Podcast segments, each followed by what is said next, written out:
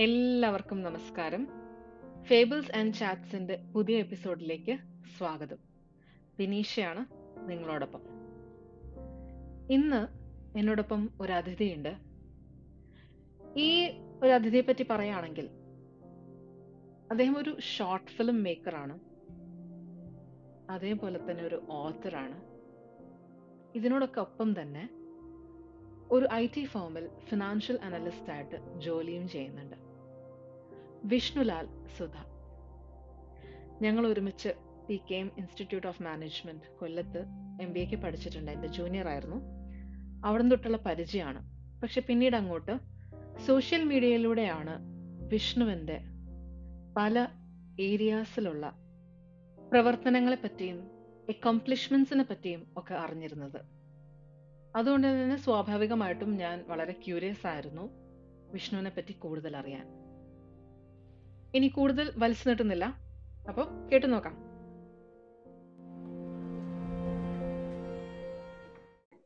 Hi Vishnu welcome to Fables and Chats podcast channel thank you so much first of all എനിക്ക് ഇങ്ങനെ ഒരു opportunity തന്നതിൽ ഞാൻ തിരിച്ചങ്ങോട്ട് അത് പറയേണ്ടി വരും. കാരണം വെച്ചാൽ എനിക്കിതൊരു എന്റെ ഫസ്റ്റ് എക്സ്പീരിയൻസ് ആണ് ഒരു ഇങ്ങനെ ഒരു പോഡ്കാസ്റ്റ് എന്ന് പറയുന്നത്. Thanks a lot for gave me such kind of opportunity any time any time അപ്പൊ വിഷ്ണു എല്ലാ കേൾക്കുന്ന എല്ലാവർക്കും വേണ്ടിയിട്ട് പറയാണ്. വിഷ്ണു എന്റെ ജൂനിയർ ആയിരുന്നു T K M institute of management Kollam. അവിടെ വെച്ചുള്ള പരിചയമാണ്. അവിടെ വെച്ച് സംസാരിച്ചതിന് ശേഷം ഇപ്പോഴാണ് ഇൻഫാക്ട് നമ്മൾ വീണ്ടും സംസാരിക്കുന്നത്. അപ്പൊ അതിന് റീസൺ ഉണ്ട്. വിഷ്ണു പ്രൊഫഷണലി ഫൈനാൻസ് ഏരിയയിലാണ് വർക്ക് ചെയ്യുന്നത്. അതിനോടൊപ്പം തന്നെ ഹീസ് എ ഫിലിം മേക്കർ ഒരുപാട് ഷോർട്ട് ഫിലിംസ് ചെയ്തിട്ടുണ്ട് അല്ലെ? നമ്പർ എനിക്കറിയില്ല നമ്മൾ വഴി അതിനെപ്പറ്റി കൂടുതൽ സംസാരിക്കും. അതേപോലെ ഇപ്പൊ ഒരു ഓത്തറും കൂടെയാണ് ഒരു ബുക്കും കൂടെ പബ്ലിഷ് ചെയ്തിട്ടുണ്ട്. അപ്പൊ കൂടുതൽ വിശേഷങ്ങളിലേക്ക് പോകാം വിഷ്ണു. എനിക്ക് ആദ്യം അറിയേണ്ടത് ചെറുപ്പകാലമാണ്. How was your childhood creative ഇൻട്രസ്റ്റുകളൊക്കെ എങ്ങനെയായിരുന്നു ചെറുപ്പത്തിൽ? എനിക്ക് ഞാൻ ആ- ക്വസ്റ്റ്യൻ പ്രോപ്പർ ആയിട്ട് കേട്ടില്ല. എന്തോ ഇഷ്യൂ. ക്വസ്റ്റ്യൻ ഒന്നുകൂടെ ചെറുപ്പത്തിൽ എങ്ങനെയാണ് എന്തൊക്കെയായിരുന്നു ക്രിയേറ്റീവ് ആയിട്ടുള്ള താല്പര്യങ്ങൾ എന്തൊക്കെയായിരുന്നു? കുട്ടിയായിരുന്നപ്പോ താല്പര്യത്തിന്റെ കാര്യം പറയുമ്പോഴത്തേക്ക് നമ്മൾ എപ്പോഴും പറയേണ്ട ഒരു സംഭവം എന്ന് വെച്ച് കഴിഞ്ഞാൽ ഇപ്പം ഞാൻ എനിക്കിപ്പോ ഒരു കുട്ടി ഉള്ളതുകൊണ്ട് ഞാൻ കുറച്ചുകൂടെ കുറച്ചുകൂടെ കറക്റ്റ് ആയിട്ട് അറിയാം. ഇപ്പം ഇപ്പം കുട്ടി അടുത്തുണ്ട് എങ്കിൽ ഇപ്പം നമ്മൾ മുതിർന്ന ആരെങ്കിലും ഒക്കെ ഇങ്ങനെ പരസ്പരം സംസാരിച്ചുകൊണ്ടിരിക്കുകയാണെങ്കിൽ അവിടെ കിടന്ന് എന്തെങ്കിലുമൊക്കെ നോയ്സ് ഉണ്ടാക്കും. ആ നോയ്സ് ഉണ്ടാക്കുന്നതിന്റെ ഒരേ ഒരു ഒരേ ഒരു കാര്യമേ ഉള്ളൂ. അതായത് ശ്രദ്ധ പിടിച്ചു പറ്റുക എന്നുള്ളൊരു സംഭവം. അതായത് മറ്റുള്ളവരുടെ ഒരു ശ്രദ്ധ പിടിച്ചു പറ്റുക എന്നുള്ള സംഭവം. അപ്പം ബേസിക്കലി ഞാൻ എന്റെ ഒരു ഒരു ക്രിയേറ്റീവ് സൈഡ് എടുത്തു കഴിഞ്ഞാൽ എനിക്ക് ടാലന്റ് ഉള്ളത് കൊണ്ടായിരുന്നോ അതോ ഈ ശ്രദ്ധ പിടിച്ചു പറ്റുക എന്നുള്ളൊരു റീസൺ കൊണ്ടായിരുന്നോ ഞാൻ ഈ ഇതിലേക്കൊക്കെ വന്നതെന്ന് എനിക്കറിയത്തില്ല. എനിക്കിപ്പം ഞാൻ എനിക്ക് അമ്പരപ്പിക്കുന്ന ഒരു സംഭവം എന്താന്ന് വെച്ച് കഴിഞ്ഞാൽ എന്റെ ഏകദേശം അൻപതോളം സർട്ടിഫിക്കറ്റ്സ് ഉണ്ട്. പത്ത് വരെയുള്ള എന്റെ ക്രിയേറ്റീവ് കാര്യങ്ങൾ എടുത്തു കഴിഞ്ഞാൽ അൻപതോളം സർട്ടിഫിക്കറ്റ്സ് ഉണ്ട്. അപ്പൊ ഞാൻ അതെടുത്ത് വെച്ച് അതിൽ ഇപ്പം കഥ കഥാ കവിത രചനയ്ക്കുള്ള സംഭവമുണ്ട് ഉണ്ട് പാട്ടുണ്ട് നാടകങ്ങൾ ഉണ്ട്. ഞാൻ ഞാൻ തന്നെ അന്തം പറ്റിയ ഒരു സംഭവം എന്താന്ന് വെച്ച് കഴിഞ്ഞാൽ ഞാൻ ഒൻപതാം ക്ലാസ്സിൽ പഠിക്കുന്ന സമയത്ത് ഞാൻ കലാപ്രതിഭയായിരുന്നു. ഇത് ടാലന്റ് ആണോ ഇതിന്റെയൊക്കെ ഒരു ഒരു ഒരു മാനദണ്ഡം എന്ന് ചോദിച്ചു കഴിഞ്ഞാൽ എനിക്ക് തോന്നുന്നില്ല ടാലന്റ് തന്നെയാണ് എന്നുള്ളത്. പക്ഷേ നമുക്ക് നമ്മൾ ടാലന്റ് ഇല്ലെങ്കിലും ഞാൻ മനസ്സിലാക്കിയ ഒരു സംഭവം വെച്ചാൽ നമ്മളൊരു സാധനത്തിന് വേണ്ടി ഇറങ്ങി തിരിച്ചു കഴിഞ്ഞാൽ at the end of the day നമ്മൾക്ക് എന്തെങ്കിലുമൊക്കെ ഒരു റിവാർഡ് കിട്ടും. കാരണം എന്തെന്ന് വെച്ച് കഴിഞ്ഞാൽ എനിക്ക് ആദ്യം ഞാൻ ആദ്യമായിട്ട് സ്റ്റേജിൽ കയറുന്നത് ഞാൻ എൽ കെ ജി പഠിക്കുമ്പോഴാണ് അപ്പം ഈ എൽ കെ ജി പഠിക്കുന്ന സമയത്ത് എന്നെ സ്റ്റേജിൽ കയറ്റാൻ എന്റെ വീട്ടിലുള്ളവർക്ക് ടെൻഷനായിരുന്നു അവൻ എൽ കെ ജിയിലല്ലേ ആയുള്ളൂ ഇനി എങ്ങനെ സ്റ്റേജിൽ കയറ്റുന്നു പക്ഷെ സ്റ്റേജിൽ കയറുക എന്നുള്ളത് എന്റെ ആവശ്യമാണ്. കാരണം എനിക്ക് സ്റ്റേജിൽ കയറണം അപ്പം സ്കൂളിൽ ഇങ്ങനെ ഒരു സംഭവം അപ്പം വീട്ടിൽ അമ്മ പറഞ്ഞുള്ള അറിവേ ഉള്ളൂ അതായത് സ്റ്റേജിൽ കയറാൻ വേണ്ടി ഞാൻ കിടന്ന് കഷ്ടപ്പെടുകയും അന്ന് എന്താണ് വീട്ടിലൊരു ചെറിയൊരു പാട്ട് പഠിപ്പിച്ച് എന്നിട്ട് സ്റ്റേജിൽ കയറി പാടാൻ പറഞ്ഞു. ആ സ്റ്റേജിൽ ആ എൽ കെ ജി പഠിക്കുന്ന സമയത്ത് എന്റെ സ്കൂളിൽ എനിക്ക് ആ പാട്ട് പാടി കംപ്ലീറ്റ് ചെയ്ത് ഞാൻ മാത്രമേ ഉള്ളൂ. അപ്പൊ അതുകൊണ്ട് എനിക്ക് റിവാർഡും കിട്ടി. അതിനുശേഷം എനിക്ക് ഈ സ്റ്റേജ് അല്ലെങ്കിൽ ആൾക്കാരുടെ മുമ്പിൽ കയറി സംസാരിക്കുക ഈ പറയുന്ന കാര്യങ്ങളൊക്കെ ഒരു വല്ലാത്തൊരു വല്ലാത്തൊരു കൈൻഡ് ഓഫ് ക്രേസ് ആണ്. അപ്പൊ അതിന്റെ പേരിൽ ഞാൻ എന്താ നമുക്ക് വിസിബിൾ ആവാൻ കിട്ടുന്ന ഒരു ഓപ്പർച്യൂണിറ്റിയും അതിപ്പം ഏത് ഏതൊരു സ്ഥലത്താണെങ്കിലും ശരി. ക്രിയേറ്റീവ് ഫീൽഡ് ആണെങ്കിലും ശരി പ്രൊഫഷണൽ ഫീൽഡ് ആണെങ്കിലും ശരി. നമുക്ക് നമ്മളെ വിസിബിൾ ആക്കാൻ കിട്ടുന്ന ഒരു ഓപ്പർച്യൂണിറ്റിയും കളയാതിരിക്കുക. അല്ലെ ഒരു ഓപ്പർച്യൂണിറ്റി ഇല്ലെങ്കിൽ ആ ഓപ്പർച്യൂണിറ്റി ക്രിയേറ്റ് ചെയ്യുക. ഇത് തന്നെയാണ് ഫ്രം ഇത് എന്താ പറയാ ചെറുതിലെ മുതലേ ഉള്ളൊരു ഒരു ഇത്. അപ്പൊ എനിക്ക് തോന്നുന്നു ഇപ്പൊ ഞാനിപ്പം നോക്കുന്ന സമയത്ത് എനിക്ക് പറയാൻ അത്യാവശ്യം കുഴപ്പമില്ലാത്ത പോർട്ട്ഫോളിയോ ഉണ്ട്. ഇപ്പൊ ഈ പറയുന്ന പോലെ തന്നെ ഇപ്പം പത്താം ക്ലാസ്സിനകത്ത് വെച്ച് തന്നെ എനിക്ക് ഈ പറയുന്ന രീതിയിൽ അൻപതോളം സർട്ടിഫിക്കറ്റ്സ് അതിൽ ഈ പറയുന്ന ഇപ്പം സ്റ്റേറ്റ് ലെവൽ വരെ പോയിട്ടുള്ള സർട്ടിഫിക്കറ്റ്സ് ഉണ്ട്. പല ഇപ്പം കോൽകളി എന്ന് പറയുന്ന ഒരു സംഭവത്തിന് സ്റ്റേറ്റ് ലെവൽ വരെ പോയി. എഴുത്ത് കവിതാ രചന എന്ന് പറയുന്ന സംഭവത്തിന് സബ് ജൂനിയർ ലെവൽ വരെ പോയിട്ടുണ്ട്. അതുപോലെ തന്നെ എനിക്ക് വീണ്ടും വീണ്ടും സന്തോഷിച്ച് പറയാൻ പറ്റുന്ന സംഭവം എന്ന് വെച്ച് കഴിഞ്ഞാൽ എന്റെ ആദ്യമായിട്ട് ഞാൻ എഴുതിയ ഒരു കവിത പബ്ലിഷ് ചെയ്ത് വരുന്നത് ഞാൻ ആറാം ക്ലാസ്സിൽ പഠിക്കുമ്പോഴാണ്. അതും ഇന്ന് അതിന്റെ ഒരു ഒരു എന്താ പറയാ റീച്ച് എത്ര ഉണ്ടെന്ന് എനിക്കറിയില്ല. പക്ഷെ കേരള കൗമുദി എന്ന് പറയുന്ന ഒരു ആഴ്ചപ്പതിപ്പ് തീരെ മോശമല്ലാത്ത ഒരു ആഴ്ചപ്പതിപ്പല്ലേ? അപ്പൊ ആ ആഴ്ചപ്പതിപ്പിൽ ആറാം ക്ലാസ്സിൽ പഠിക്കുമ്പോൾ മുതൽ കവിത വരിക എന്നുള്ളൊരു സംഭവമുണ്ട്. എനിക്കൊന്ന് ആറാം ക്ലാസ് തൊട്ട് പത്താം ക്ലാസ് വരെ ഉള്ള ടൈം കൊണ്ട് എനിക്കൊന്ന് ആറ് കവിതകൾ കേരള കൗമുദി ആഴ്ചപ്പതിപ്പിൽ വരാൻ കഴിഞ്ഞിട്ടുണ്ട്. പ്ലസ് ടുവിന് പഠിക്കുന്ന സമയത്ത് പ്ലസ് ടു ഡിഗ്രി കാലഘട്ടം. ആ കാലഘട്ടത്തിൽ ആദ്യമായിട്ട് ഇപ്പം ആലപ്പുഴ എന്റെ അച്ഛന്റെ സ്ഥലം ആലപ്പുഴയാണ് ആലപ്പുഴ ഓറ എന്ന് പറഞ്ഞ് കണ്ടൊരു മാഗസീൻ ഉണ്ടായിരുന്നു. മനുഷ്യ വിമോചന ജിഹ്വ എന്ന് പറയും. അപ്പം ആ മാഗസീനിൽ അന്ന് എന്റെ ഒരു ഒരു നോവൽ തുടർ കഥകളായിട്ട് ഇങ്ങനെ പബ്ലിഷ് ചെയ്ത് വന്നായിരുന്നു. അപ്പം അന്നത്തെ കാലത്ത് ഡിഗ്രിക്ക് പഠിക്കുന്ന സമയത്ത് നമ്മൾ പ്രത്യേകിച്ച് ഏണിംഗ് ഒന്നും ചെയ്യുന്നില്ലല്ലോ. വീട്ടുകാരുടെ പൈസയിൽ ജീവിക്കുന്നു. അപ്പൊ ആ സമയത്ത് മാസാമാസം വെറും ഇരുന്നൂറ്റി അൻപത് രൂപയാണ് അന്ന് ഒരു എപ്പിസോഡിന് എനിക്ക് കിട്ടുന്നത്. അപ്പം അത് കിട്ടുന്നത് അച്ഛനാണ്. കാരണം അച്ഛൻ ആണ് അത് അവിടെ കൊടുത്ത അച്ഛനാണ് അത് പ്രോപ്പറായിട്ട് ആ എമൗണ്ട് വാങ്ങിക്കുന്നത്. അപ്പം എനിക്ക് ആ സമയത്ത് എനിക്ക് ഭയങ്കര വലിയൊരു ഒരു അച്ചീവ്മെന്റ് ആയിട്ട് ഫീൽ ചെയ്ത്. അപ്പൊ അന്ന് ഞാൻ തീരുമാനിച്ചു ഓക്കെ എന്റെ ഞാൻ ചെന്ന് എത്തിപ്പെടാൻ പോവുക ഒരു ഓദർ എന്നുള്ളൊരു സംഭവത്തിലേക്കായിരിക്കും കാരണം എല്ലാ എവിടെ ചെന്ന് നോക്കിയാലും ആൾക്കാർ പറയുന്നുണ്ട് നീ കുഴപ്പമില്ലാതെ എഴുതുന്നുണ്ട്. അപ്പം പബ്ലിഷ് ചെയ്ത് വരിക. മറ്റേ എന്തുവാ തുടർ ലക്കങ്ങൾ വരിക എഴുത്തിൽ നിന്ന് ഏൺ ചെയ്യുക ഇങ്ങനെയൊക്കെ ആയപ്പോൾ ഞാൻ വിചാരിച്ചു ഓക്കെ ഇത് തന്നെ ആയിരിക്കും എന്റെ ഒരു സംഭവം. പക്ഷെ ഒരു ക്രിയേറ്റീവ് സൈഡ് എന്ന് പറഞ്ഞു കഴിഞ്ഞാൽ ഞാൻ എഴുത്തിനേക്കാൾ ഉപരി ഞാൻ ആ സമയങ്ങളിൽ കൂടുതലും വ്യാപരിച്ചിരുന്നത് ഈ പറയുന്ന നാടകം. ഇപ്പൊ നാടകം ചെയ്യാൻ ഭയങ്കര ഇഷ്ടമാണ്. നാടകം ഒരുപാട് എനിക്ക് ഞാൻ എട്ടാം ക്ലാസ് പഠിക്കുന്ന സമയം തൊട്ട് ഞാൻ നാടകം എഴുതി സംവിധാനം ചെയ്തിട്ടുണ്ട്. അപ്പം അപ്പം എട്ടാം ക്ലാസ്സിൽ പഠിക്കുന്ന സമയത്ത് നാടകം അപ്പൊ എട്ട് എട്ട് ഒൻപത് പത്ത് അതിൽ എന്താ പറയാ സബ് ജൂനിയർ ലെവൽ വരെ എനിക്ക് പോകാൻ കഴിഞ്ഞു ആ സമയത്ത്.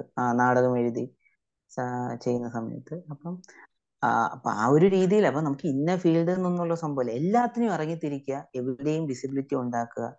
അതിനിപ്പം പഠിക്കുന്ന കാര്യത്തിലാണെങ്കിലും തീരെ മോശമല്ലാത്ത മാർക്ക് വാങ്ങിക്കുക. പിന്നെ അത് നമ്മളെ അതൊക്കെ ഒരു കഴിവിന്റെ ഒരു നമുക്ക് ഞാൻ അവിടെയാണ് പറഞ്ഞത് ടാലന്റ് എന്ന് പറയുന്ന ഒരു സംഭവം ആയിരുന്നില്ല എന്റെ മാനദണ്ഡം എല്ലാത്തിനും ഇറങ്ങിത്തിരിക്കുക എന്ന് പറയുന്ന ഒരു സംഭവം തന്നെയാണ് ഇപ്പോഴും അത് തന്നെയാണ് എല്ലാത്തിന്റെയും ഒരു ബേസിക് സംഭവം. കൊച്ചിയിൽ എന്തായാലും ഒരു എല്ലാത്തിനും എല്ലാത്തിനും മുന്നിട്ടിറങ്ങുക. കൂടെയുള്ള ഇപ്പം എനിക്ക് ഞാൻ ഏറ്റവും കൂടുതൽ ഫേസ് ചെയ്തിട്ടുള്ള ഒരു പ്രശ്നം എന്ന് വെച്ച് കഴിഞ്ഞാൽ നമുക്കിപ്പോൾ ഒരു സംഭവത്തോട് താല്പര്യം കാണും. നമ്മൾ അതിന് മുന്നിട്ട് ഇറങ്ങുന്ന സമയത്ത് നമ്മുടെ കൂടെ ഉള്ളവർക്ക് അതിൽ താല്പര്യം കാണില്ല. അപ്പം നമ്മൾ ഇപ്പം എന്താ എന്റെ ഒരു ഫ്രണ്ട് ഉണ്ട്. ആ പുള്ളിക്കാരൻ എപ്പോഴും പറയുന്നതെന്ന് വെച്ച് കഴിഞ്ഞാൽ you know how to manipulate the mind എന്ന് പറയും. അതായത് മറ്റൊരാൾക്ക് അതിനോട് ഒരു താല്പര്യവും ഇല്ല എങ്കിലും നമ്മൾ പറഞ്ഞ് മോട്ടിവേറ്റ് ചെയ്ത് എന്റെ അറിവിൽ അത് ഞാൻ മോട്ടിവേഷൻ ആ മാനിപ്പുലേഷൻ ഞാൻ മോട്ടിവേഷൻ എന്നുള്ള പേരിൽ പറയും. ആ പറഞ്ഞ് മോട്ടിവേറ്റ് ചെയ്ത് അവരെയും കൂടെ അതിലേക്ക് കൊണ്ടുവന്ന് അവരെ അതായത് എനിക്ക് എനിക്കൊരു ഒരു പർപ്പസ് ഉണ്ട് എങ്കിൽ ആ പർപ്പസ് ഒരു കളക്റ്റീവ് എഫേർട്ടായിട്ട് അത് നേടിയെടുക്കുക എന്നുള്ളൊരു സംഭവം. അതിലേക്ക് കൊച്ചിലെ മുതലേ തന്നെ എനിക്ക് ആ ഒരു കാര്യം ചെയ്യാൻ പറ്റിയിട്ടുണ്ട്. ഇപ്പോഴും ചെയ്യാൻ പറ്റുന്നുണ്ട്. അത് തന്നെയാണ് കൊച്ചിലെ ഉള്ളൊരു ക്രിയേറ്റീവ് എന്ന് പറയുന്നത്. അത് ശരി. ആക്ച്വലി എന്റെ രണ്ടാമത്തെ ചോദ്യത്തിന്റെ ഉത്തരവും കൂടെ വിഷ്ണു പറഞ്ഞു കഴിഞ്ഞു. അത് എങ്ങനെയാണ് ഇവോൾവ് ചെയ്ത് വന്നത് എന്നായിരുന്നു ചോദിക്കാനുണ്ടായിരുന്നു അപ്പൊ ഈ നാടകങ്ങളിൽ നിന്നാണോ ഈ ഷോർട്ട് ഫിലിം മേക്കിങ്ങിലേക്കൊക്കെ എപ്പോഴാ കടന്നത് അപ്പോ? ഷോർട്ട് ഫിലിം മേക്കിങ്ങിൽ നാടകത്തിൽ നിന്നാണോ വന്നതെന്ന് ചോദിച്ചു കഴിഞ്ഞാൽ നാടകത്തിൽ നിന്നാണ്. പക്ഷെ അതൊരു വലിയ ഒരു ഒരു രസമുള്ള ഒരു കഥയാണ്. അതായത് ഡിഗ്രിക്ക് ഡിഗ്രിക്ക് പഠിക്കുന്ന ഒരു സമയത്ത് അപ്പോൾ നമ്മൾ ഡിഗ്രിക്ക് പഠിക്കുന്ന സമയത്ത് ഇപ്പം കേരള യൂണിവേഴ്സിറ്റിയുടെ ഒരു ടീമുണ്ട്. അതായത് ഇപ്പം കേരള യൂണിവേഴ്സിറ്റിയെ റെപ്രസെന്റ് ചെയ്ത് സൗത്ത് സോൺ നാഷണൽസിലൊക്കെ പോയി നാടകം സ്കിറ്റ് മൈം ഇതൊക്കെ ചെയ്യാൻ പറ്റുന്ന ഒരു ടീമുണ്ട്. അപ്പം നമ്മുടെ ഞാൻ പഠിച്ച S M college Chempazhanthi S M കോളേജിലാണ് പഠിച്ചത് ഇപ്പം നമ്മൾ എസ് എം കോളേജ് ചെമ്പഴന്തിയിലുള്ള ഒരു നാല് പേരോളം നാലോ അഞ്ചോ പേരോളം ഈ പറയുന്ന ടീമിനകത്തുണ്ട്. അപ്പം ആ, സമയത്ത് നമ്മൾ സെക്കൻഡ് ഞാൻ സെക്കൻഡ് ഇയർ പഠിക്കും. ഫസ്റ്റ് ഇയർ പഠിക്കുന്ന സമയത്ത് നാഷണൽസ് വരെ ഞാൻ പോയായിരുന്നു. സെക്കൻഡ് ഇയർ പഠിക്കുന്ന സമയത്ത് നാഷണൽസ് ഇപ്പം നാഷണൽസ് പോകുമ്പോഴത്തേക്ക് അറിയാലോ നാഷണൽസ് പോകുമ്പോൾ അവിടെ ആ പാടി എട്ട് ടീമേ വരത്തുള്ളൂ. South zone west zone east north അങ്ങനെ. അങ്ങനെ എട്ട് ടീം വരുന്നതിൽ ഇന്ത്യ മൊത്തം ഉള്ള കോളേജസ് കാണും. അപ്പൊ അവിടെ മൈമിന് ഫസ്റ്റ് കിട്ടുകയും തിയേട്രിക്കൽ ഇവന്റ്സ് തിയേറ്ററിക്കൽ ഇവന്റ്സിന് കേരള യൂണിവേഴ്സിറ്റിക്ക് അന്ന് ഓവറോൾ കിട്ടുകയും ചെയ്തു. അപ്പം അത് ഏറ്റവും സന്തോഷമുള്ള സംബന്ധിച്ചാൽ കേരള യൂണിവേഴ്സിറ്റിയുടെ വെബ്സൈറ്റിൽ പോലും കേരള യൂണിവേഴ്സിറ്റി ടീം നമ്മൾ ഈ പറയുന്ന എന്താ വിന്നിംഗ് ട്രോഫി ആയിട്ട് നിൽക്കുന്ന ഫോട്ടോ വന്നായിരുന്നു. അപ്പൊ അങ്ങനെയുള്ള ഒരു സമയത്ത് നമ്മൾ വിചാരിക്കുന്നതെന്ന് വെച്ച് കഴിഞ്ഞാൽ നമ്മുടെ ഐഡന്റിറ്റി ക്രൈസിസ് ഒക്കെ അവിടെ തീരാൻ പോവുകയാണ്.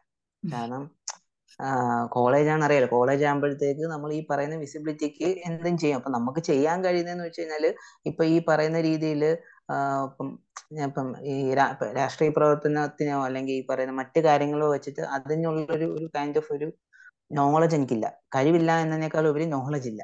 അപ്പൊ നമുക്ക് നോളജ് ഉള്ളതെന്ന് പറയുന്നത് ഈ എന്തെങ്കിലും ഒരു ക്രിയേറ്റീവ് ഫീൽഡാണ് അപ്പൊ അങ്ങനെ പോയി കേരള യൂണിവേഴ്സിറ്റി റെപ്രസെന്റ് ചെയ്ത് നാഷണൽ ലെവലിൽ പോയി ഫസ്റ്റ് വാങ്ങിച്ച് തിയേറ്ററിക്കൽ എനിക്ക് തോന്നുന്നു പതിമൂന്ന് വർഷമോ പതിനാല് വർഷത്തിനു ശേഷമാണ് കേരള യൂണിവേഴ്സിറ്റിക്ക് അന്ന് മറ്റേ എനിക്ക് അല്ല ആദ്യമായിട്ടാണ് തിയേറ്ററിൽ ഓവറോൾ കിട്ടുന്നത്. അപ്പൊ അങ്ങനെ ഓവറോൾ കിട്ടി കൊണ്ടുവരുന്ന സമയത്ത് നമ്മൾ ആ രീതിയിൽ നമ്മുടെ നമുക്കൊരു വിസിബിലിറ്റി കിട്ടും എന്നുള്ള രീതിയിൽ വിചാരിച്ചായിരുന്നു. അപ്പൊ അവിടെ അങ്ങനെ ഇരുന്ന സമയത്ത് നമ്മുടെ കോളേജിൽ ഒരു ഫംഗ്ഷൻ നടക്കുന്ന സമയത്ത് അവിടെ ഈ ഫംഗ്ഷൻ നടക്കുന്ന സമയത്ത് എക്സ്ട്രാ ഓർഡിനറി ആയിട്ട് ചെയ്യുന്ന ആൾക്കാരെ ആദരിക്കുമല്ലോ. അങ്ങനെ ആദരിക്കുന്ന സമയത്ത് കോളേജിനകത്തൊരു യൂത്ത് ഫെസ്റ്റിവൽ ഉണ്ടായിരുന്നു. അപ്പൊ കോളേജിനകത്ത് നടന്ന യൂത്ത് ഫെസ്റ്റിവലിൽ ഫസ്റ്റും സെക്കൻഡും ഒക്കെ കിട്ടിയ ആൾക്കാരെ അത്യാവശ്യം നല്ലൊരു ജഡ്ജ് മറ്റേ ഗസ്റ്റ് ഒക്കെ ഉണ്ടായിരുന്നു. അവരുടെ മുമ്പ് വെച്ച് ആദരിച്ചു. നമ്മുടെ ഞങ്ങൾ കുറച്ചു പേരുടെ പേര് അവർ പറഞ്ഞിട്ട് പോലുമില്ല അപ്പൊ അത് എന്നെ പോലെ തന്നെ നമ്മൾ ഒരു നാലഞ്ച് പേർക്ക് ഭയങ്കരമായിട്ട് ഒരു ഷോക്കായിരുന്നു കാരണം വെച്ചാൽ നമ്മൾ ഇത്രയും വലിയൊരു കാര്യം ചെയ്തിട്ട് പോലും നമ്മളെ നമ്മുടെ സ്വന്തം എന്താ. റെക്കഗ്നൈസ് ചെയ്തില്ല. അപ്പം ബേസിക്കലി ഐഡന്റിറ്റി ക്രൈസിസ് എന്ന് പറയുന്ന ഒരു സംഭവം അന്ന് ഭയങ്കരമായിട്ട് കയറി അടിച്ചു നിൽക്കുന്ന സമയമാണ് അപ്പൊ അങ്ങനെ സമയത്ത് നമ്മൾ ആലോചിച്ചു.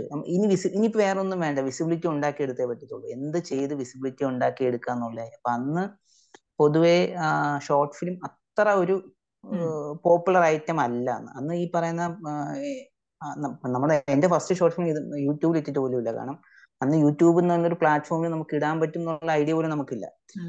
അപ്പൊ അങ്ങനെ നമ്മൾ എല്ലാവരും കൂടി ഇരുന്ന് സംസാരിച്ച് അങ്ങനെയാണെങ്കിൽ ശരി നമുക്കൊരു ഷോർട്ട് ഫിലിം ചെയ്യാം. അപ്പൊ അങ്ങനെയാണെങ്കിൽ ഷോർട്ട് ഫിലിം ചെയ്യണമെങ്കിൽ നമുക്ക് കാശ് വേണമല്ലോ. നമ്മൾ എല്ലാം കൂടി ചിന്തിച്ച് ഒരു അഞ്ഞൂറ് രൂപയ്ക്ക് നമുക്കൊരു ഷോർട്ട് ഫിലിം ചെയ്യാം. അന്നത്തെ നമ്മുടെ ചിന്തകൾ പോയി നിന്ന് അവിടെ അഞ്ഞൂറ് രൂപയ്ക്ക് ഷോർട്ട് ഫിലിം ചെയ്യാം. നമുക്കൊരു ഹാൻഡി ക്യാമിൽ ചെയ്യാം എന്നൊക്കെയുള്ള രീതിയിൽ നമ്മൾ സംസാരിച്ച് തുടങ്ങി. പിന്നെ ഇതിലേക്ക് ഇറങ്ങി തിരിച്ചു. ഇതിലേക്ക് ഇറങ്ങി തിരിഞ്ഞപ്പോൾ നമുക്ക് മനസ്സിലായി അഞ്ഞൂറ് രൂപയ്ക്ക് നമുക്ക് ഷോർട്ട് ഫിലിം തുടങ്ങാൻ പോലും പറ്റില്ല എന്ന് മനസ്സിലായി. പിന്നെ നമ്മുടെ കയ്യിൽ നമ്മുടേതായിട്ട് എന്തുണ്ട് എന്നുള്ളൊരു സംഭവം വന്നപ്പോഴത്തേക്ക് അന്ന് എനിക്കൊരു മാല ഉണ്ടായിരുന്നു അങ്ങനെ ഓരോ ആൾക്കാർക്കും എന്തെങ്കിലുമൊക്കെ ഒരു അസറ്റ് ഉണ്ടായിരുന്നു. അതെല്ലാം കൊണ്ടുപോയി പണയം വെക്കാനായിരുന്നു ആഗ്രഹിച്ചത്. പക്ഷെ പണയം വെച്ചാൽ നമ്മുടെ എഫ- നമുക്ക് അത്രയും കാരണം നമുക്ക് തിരിച്ചടയ്ക്കാൻ നമ്മുടെ പൈസ ഉണ്ടോ? വിറ്റു. വിറ്റ് പിന്നെ വീട്ടുകാർ എന്താ പറയാ കൈ- കൈയും കാലും പിടിച്ച് അവതേന്ന് അയ്യായിരം അല്ലെ ആറായിരം ഒക്കെ വെച്ച് പൈസ ഒക്കെ വാങ്ങിച്ച് എല്ലാം കൂടെ ആയിട്ടൊരു നാൽപ്പത്തി അയ്യായിരം രൂപ അന്ന്. ടൂ തൗസൻഡ് സെവനിൽ ഒരു നാൽപ്പത്തി അയ്യായിരം രൂപ ഉണ്ടാക്കി അന്ന് നമ്മളൊരു ഷോർട്ട് ഫിലിം എങ്ങനെയെങ്കിലും ചെയ്ത് തീർത്തു. എനിക്കിപ്പോഴും അറിയാം. എനിക്കിപ്പം ഷോർട്ട് ഫിലിമിനെ കുറിച്ച് കുറച്ചുകൂടെ അറിയാന്നുള്ളതുകൊണ്ട് പറയാം. ആ ഷോർട്ട് ഫിലിം ചെയ്യാൻ നാൽപ്പത്തി അയ്യായിരം രൂപ പോയിട്ട് പതിനായിരം രൂപയുടെ ആവശ്യം പോലും ഇല്ല പക്ഷേ. അറിവില്ലായ്മ. ഷോർട്ട് ഫിലിം എങ്ങനെ ചെയ്യണം എന്ന് അറിവില്ലായ്മ. പക്ഷേ ആ അറിവില്ലായ്മ ഒരുപാട് ഗുണം ചെയ്തു. കാരണം നമുക്ക് ഒന്നും അറിഞ്ഞുകൂടാത്തതുകൊണ്ട് തന്നെ ഇതിനു വേണ്ടി ഇറങ്ങി തിരിക്കുന്ന സമയത്ത് ഒരുപാട് കാര്യങ്ങൾ പഠിക്കും. പറഞ്ഞു തരാൻ ഒരുപാട് കാര്യങ്ങൾ കാണും. ഇപ്പൊ ഇപ്പൊ ഞാൻ എഡിറ്റ് ചെയ്യുന്നതുകൊണ്ട് എനിക്കറിയാം. ഒരു ഷോർട്ട് ഫിലിം എഡിറ്റ് ചെയ്യാനായിട്ട് ഒരു ഒരു ആറേഴ് മണിക്കൂർ കൊണ്ട് നമുക്ക് അതിന്റെ ഫസ്റ്റ് കെട്ടൊക്കെ എഡിറ്റ് ചെയ്യാൻ പറ്റും. ഞാൻ അന്നത്തെ ദിവസം പത്ത് ദിവസത്തോളം സ്റ്റുഡിയോയ്ക്കകത്ത് താമസിച്ചു. കാരണം എനിക്കറിയത്തില്ല ഇത് എവിടെ നിന്ന് എങ്ങനെ പറഞ്ഞു കൊടുക്കണം ഒന്നും അറിയത്തില്ല. അവരുടെ കൂടെ ഇരുന്ന് എഡിറ്റിംഗ് എന്ന് പറഞ്ഞ പ്രോസസ്സ് പഠിച്ചിട്ട് അന്ന് ഈ പറഞ്ഞ ഡിജിറ്റൽ അല്ല ഈ പറയുന്ന ടേപ്പിലാ ചെയ്യുന്നത്. എട്ടോ ഒൻപതോ ടേപ്പ് ഉണ്ടായിരുന്നു. അത്രയും മണിക്കൂർ നമ്മൾ ഷൂട്ട് ചെയ്ത് വെച്ചിട്ടുണ്ട്. ഇതൊക്കെ നമ്മൾ ഇങ്ങനെ ഇരുന്ന് കണ്ട് കണ്ട് കണ്ട് കണ്ട് കണ്ട്. ഒരു വിധം നമ്മൾ ആ ഷോർട്ട് ഫിലിം ഇറക്കി. പക്ഷെ ആ ഷോർട്ട് ഫിലിം ഇറക്കിയപ്പോൾ നമുക്ക് കിട്ടിയ ഒരു വിസിബിലിറ്റി എന്ന് പറഞ്ഞു കഴിഞ്ഞാൽ അപ്പൊ ആ ഷോർട്ട് ഫിലിം എന്തുകൊണ്ട് ഞാൻ ഡയറക്റ്റ് ചെയ്തു എന്ന് വെച്ച് കഴിഞ്ഞാൽ അതിന് ഒരേ ഒരു കാര്യമേ ഉള്ളൂ. എല്ലാവർക്കും അഭിനയിക്കാനായിരുന്നു താല്പര്യം. ഞാൻ ഉൾപ്പെടെ എല്ലാവർക്കും. കാരണം നമ്മുടെ ഫേസ് സ്ക്രീനിൽ വന്നാലല്ലേ നമുക്ക് വിസിബിലിറ്റി കിട്ടത്തുള്ളൂ. അപ്പം എല്ലാരും അഭിനയിക്കാൻ പറഞ്ഞാൽ അതിനും പറ്റിയൊരു കഥയില്ല? എന്റെ ഒരു ഫ്രണ്ട് ആ കവിത കഥ എഴുതിയത് അരുൺ എന്ന് പറയും. അപ്പം ആ പിന്നെ വിചാരിച്ചു ഓക്കെ ഞാൻ ഈ പറയുന്ന നാടകങ്ങളൊക്കെ സംവിധാനം ചെയ്തിട്ടുള്ള ഒരു എക്സ്പീരിയൻസ് ഉള്ളത് കൊണ്ട് അന്ന് ഈ നാടകവും ഷോർട്ട് ഫിലിം വലിയ രീതി വേർതിരിച്ചറിയാൻ പോലും അറിയത്തില്ല. നാടകം പോലെ ചെയ്യുക ക്യാമറ വെച്ച് ഷൂട്ട് ചെയ്യുക ഇതായിരുന്നു നമ്മൾ ആദ്യം മനസ്സിലാക്കിയ സംഭവങ്ങൾ. അപ്പൊ ഇതെല്ലാം വെച്ച് സംവിധാനത്തിലേക്ക് ഇറങ്ങി. പക്ഷെ ഇതിലേക്ക് ഇറങ്ങിയപ്പോൾ ഒരുപാട് കാര്യങ്ങൾ പഠിച്ചു. പക്ഷെ അത് പഠിച്ചു കഴിഞ്ഞ് ഈ ഷോർട്ട് ഫിലിം കഴിഞ്ഞതിന് ശേഷം കിട്ടിയ ഒരു വിസിബിലിറ്റി എന്ന് പറഞ്ഞു കഴിഞ്ഞാൽ സത്യം പറഞ്ഞു കഴിഞ്ഞാൽ ഭയങ്കര വിസിബിലിറ്റിയാണ് അതിൽ നമുക്ക് ഇപ്പോഴും ചിന്തിക്കുന്ന ഒരു സംഭവം എന്താണെന്ന് വെച്ച് കഴിഞ്ഞാൽ നമ്മുടെ ഷോർട്ട് ഫിലിം അരമണിക്കൂറുള്ള ഷോർട്ട് ഫിലിമിൽ അഞ്ച് പാട്ടുകൾ ഉണ്ടായിരുന്നു അപ്പം ഈ അഞ്ച് പാട്ടുകളുടെ ഓഡിയോ റിലീസ് ചെയ്തത് അന്ന് മറ്റേ എ റഹീം കാരണം നമ്മുടെ Chempazhanthi S M college completely S F I ഭരിക്കുന്ന കോളേജായിരുന്നു. അപ്പം എ റഹിം അതുപോലെ തന്നെ ക്ലിമാനു ചന്ദ്രബാബു എന്ന് പറഞ്ഞ എസ് എൻ ഡി പിയുടെ അവർ രണ്ടുപേരും കോളേജിൽ വന്നു. അപ്പൊ അവർ രണ്ടുപേരും കോളേജിൽ വരുന്ന ദിവസം അവ ഹിമാനു ചന്ദ്രബാബു എന്ന് പറഞ്ഞ സാറിന്റെ വണ്ടി കോളേജിനകത്തേക്ക് കയറുന്ന സമയത്താണ് നമ്മുടെ പ്രിൻസിപ്പാൾ അറിയുന്നത് ഇങ്ങനത്തെ കുറച്ച് പിള്ളേർ ഇവിടെ ഷോർട്ട് ഫിലിം ചെയ്തിട്ടുണ്ട് എന്ന്. അതിനുശേഷം നമുക്ക് ഭയങ്കരമായിട്ട് കോളേജിൽ നിന്നായാലും ഇടയിൽ നിന്നായാലും ഭയങ്കര ഒരു ഒരു ഒരു സപ്പോർട്ട് കിട്ടി. അവിടെ ഈ ലേഡീസ് അമിനിറ്റീസ് ഹോൾ എന്ന് പറഞ്ഞൊരു ഒരു സിറ്റു സ്ഥലമാണ് പെൺകുട്ടികൾക്ക് പോയിരിക്കാനുള്ള ഒരു സ്ഥലം. അവിടെ ആൺകുട്ടികൾ റെസ്ട്രിക്റ്റഡ് ആണ് കംപ്ലീറ്റ്ലി റെസ്ട്രിക്റ്റഡ് ആണ്. അവിടെ നമ്മുടെ ഫിലിമിന്റെ പോസ്റ്റർ ഒട്ടിക്കാൻ പ്രിൻസിപ്പൾ അനുവാദം തന്നു. അപ്പം അന്നത്തെ വെച്ച് നോക്കുമ്പോഴത്തേക്ക് നമ്മുടെ ഫേസും നമ്മുടെ പേരും ഉള്ള ഒരു സംഭവം ലേഡീസ് മാത്രം ഇരിക്കുന്ന അവിടെ ചെന്ന് അവരെ അത് കാണുക നമ്മൾ തിരിച്ചറിയുക എന്നൊക്കെ പറയുന്ന സമയത്ത് അന്ന് എന്തോ വലിയ സംഭവമാണെന്നാണ് ഇതൊക്കെ വിചാരിച്ചു വെച്ചിരുന്നത്. അത് കഴിഞ്ഞ ആ സമയത്തുണ്ടായിരുന്ന ആറോളം ചാനൽസ് സൂര്യ ടി വി ആയിട്ട് ഏഷ്യാനെറ്റ് ആയിക്കോട്ടെ അന്നത്തെ ജയ്ഹിന്ദ് ആയിക്കോട്ടെ അങ്ങനെ ആറോളം കൈരളി ചാനൽ അങ്ങനെ ആറോളം ചാനലുകളിൽ നമ്മുടെ ഇതിനെക്കുറിച്ചുള്ള ന്യൂസ് വന്നു എന്റെ എന്റെയും നമ്മുടെ അഭിനയിക്കുന്ന പിള്ളേരുടെയൊക്കെ ഇന്റർവ്യൂസ് വന്നു. അപ്പം എനിക്ക് ഒരു ഒരു ഒരു എനിക്ക് ഞാൻ അവിടെ കോളേജ് ഇറങ്ങി കഴിഞ്ഞിട്ട് പോലും കുറെ വർഷങ്ങളിലേക്ക് അവിടെ ഒരു വലിയൊരു സംസാര വിഷയമായിരുന്നു. കാരണം എസ് എം കോളേജ് ചെമ്പഴന്തി ആദ്യത്തെ ക്യാമ്പസ് ഷോർട്ട് ഫിലിം എന്ന് പറയുന്ന ഒരു സംഭവം. അതുപോലെ തന്നെ കേരളകൗമുദി പത്രത്തിൽ ഒരു ഹാഫ് പേജ് ഹാഫ് പേജ് ഒരു അതായത് നമ്മുടെ എല്ലാവരുടെയും ഫോട്ടോസ് അടക്കമുള്ള ഒരു ഹാഫ് പേജ് ഒരു ന്യൂസ് വന്നു. അപ്പം എസ് എം കോളേജ് ചെമ്പഴന്തിയിൽ വേറെ പല ഫങ്ഷനും നടക്കാറുണ്ട്. അപ്പം ഈ ഇവരതിന്റെത് ന്യൂസ് കൊടുക്കാറുണ്ട്. പക്ഷെ അതെല്ലാം നമുക്കറിയാം. അതൊരു ഒരു ചെറിയൊരു കോളത്തിനകത്ത് ഒതുങ്ങിക്കൂടുന്ന സംഭവത്ത്. ഒരു ഹാഫ് പേജ് ന്യൂസ് വരിക എന്ന് പറഞ്ഞു കഴിയുമ്പോഴത്തേക്ക് അതും കേരളകൗമുദി പോലെ എന്താ പറയാ അത്യാവശ്യം വായിക്കപ്പെടുന്ന ഒരു പത്രത്തിൽ വരിക എന്ന് പറയുമ്പോഴത്തേക്ക് അത്യാവശ്യം ഭയങ്കരമായിട്ടുള്ളൊരു ഭയങ്കരമായിട്ടുള്ളൊരു മോട്ടിവേഷൻ ആയിരുന്നു. അപ്പം നമുക്ക് ആ മോട്ടിവേഷൻ അല്ലെങ്കിൽ നമുക്ക് ആ ഒരു വിസിബിലിറ്റി തരുന്ന ഒരു കിക്ക് ഉണ്ടല്ലോ. അപ്പൊ അതുവരെ നമ്മൾ വിചാരിച്ചു ഇപ്പൊ ഞാൻ സ്വയം വിചാരിച്ചിരുന്നത് പോലും ഞാനൊരു ഒരു ഓത്തർ ആവും എന്നുള്ളതായിരുന്നു. അപ്പം അന്ന് എന്റെ കൂടെ കൂടെ പഠിച്ചിരുന്ന ആൾക്കാരും എഴുതുന്നുണ്ട് ഞാനും എഴുതുന്നുണ്ട്. അപ്പം എന്റെ കൂടെ പഠിച്ചിരുന്ന ആൾക്കാരുടെ ലാംഗ്വേജ് കുറച്ചുകൂടെ ബെറ്ററാണ് അപ്പൊ ഞാൻ വിചാരിച്ചു ഓക്കെ എനിക്ക് എഴുതാനുള്ള ഒരു കഴിവില്ല. കാരണം എന്റെ കൂടെ പഠിച്ചിരുന്ന നാല് പയ്യന്മാരും നല്ല രീതിയിൽ എഴുതുന്നവരാണ്. ഇപ്പോഴും അത്യാവശ്യം നല്ല രീതിയിൽ എഴുതുന്നവരാണ്. അപ്പം അവരുമായിട്ട് നമ്മളൊരു കമ്പാരിസൺ കൊടുക്കില്ല. അപ്പൊ കമ്പാരിസൺ നോക്കുന്ന സമയത്ത് ഇല്ല നമുക്ക് ആ എഴുതാനുള്ള അപ്പം ഇത്രയും ആ നമ്മുടെ ഒരു ഇതൊക്കെ അങ്ങ് പോയി. ഓക്കെ നമ്മൾ ഇത്രയും നാൾ എഴുതിയിരുന്നത് അവരുമായിട്ട് കമ്പയർ ചെയ്യുമ്പോഴാണ് ഇല്ല എന്നുള്ളൊരു സംഭവം മനസ്സിലാവുന്നത്. അപ്പം അതിനുശേഷം എഴുത്തിനേക്കാൾ അപ്പൊ ആ എഴുത്തിന് നമുക്ക് കിട്ട പറയാം എഴുത്തിൽ നിന്ന് നമുക്ക് കിട്ടുന്ന ഒരു ഫീഡ്ബാക്കിനേക്കാൾ കൂടുതൽ നമുക്ക് ഈ പറയുന്ന ഒരു സംഭവത്തിന് കിട്ടിയപ്പം ഭയങ്കരമായിട്ട് ഓക്കെ നമുക്ക് ഇതൊരു ഇത് അത്യാവശ്യം കുഴപ്പമില്ലാതെ. കാരണം നമുക്ക് കഥ പറയാനുള്ളത് നമുക്ക് കഥ പറയാനും പറ്റി.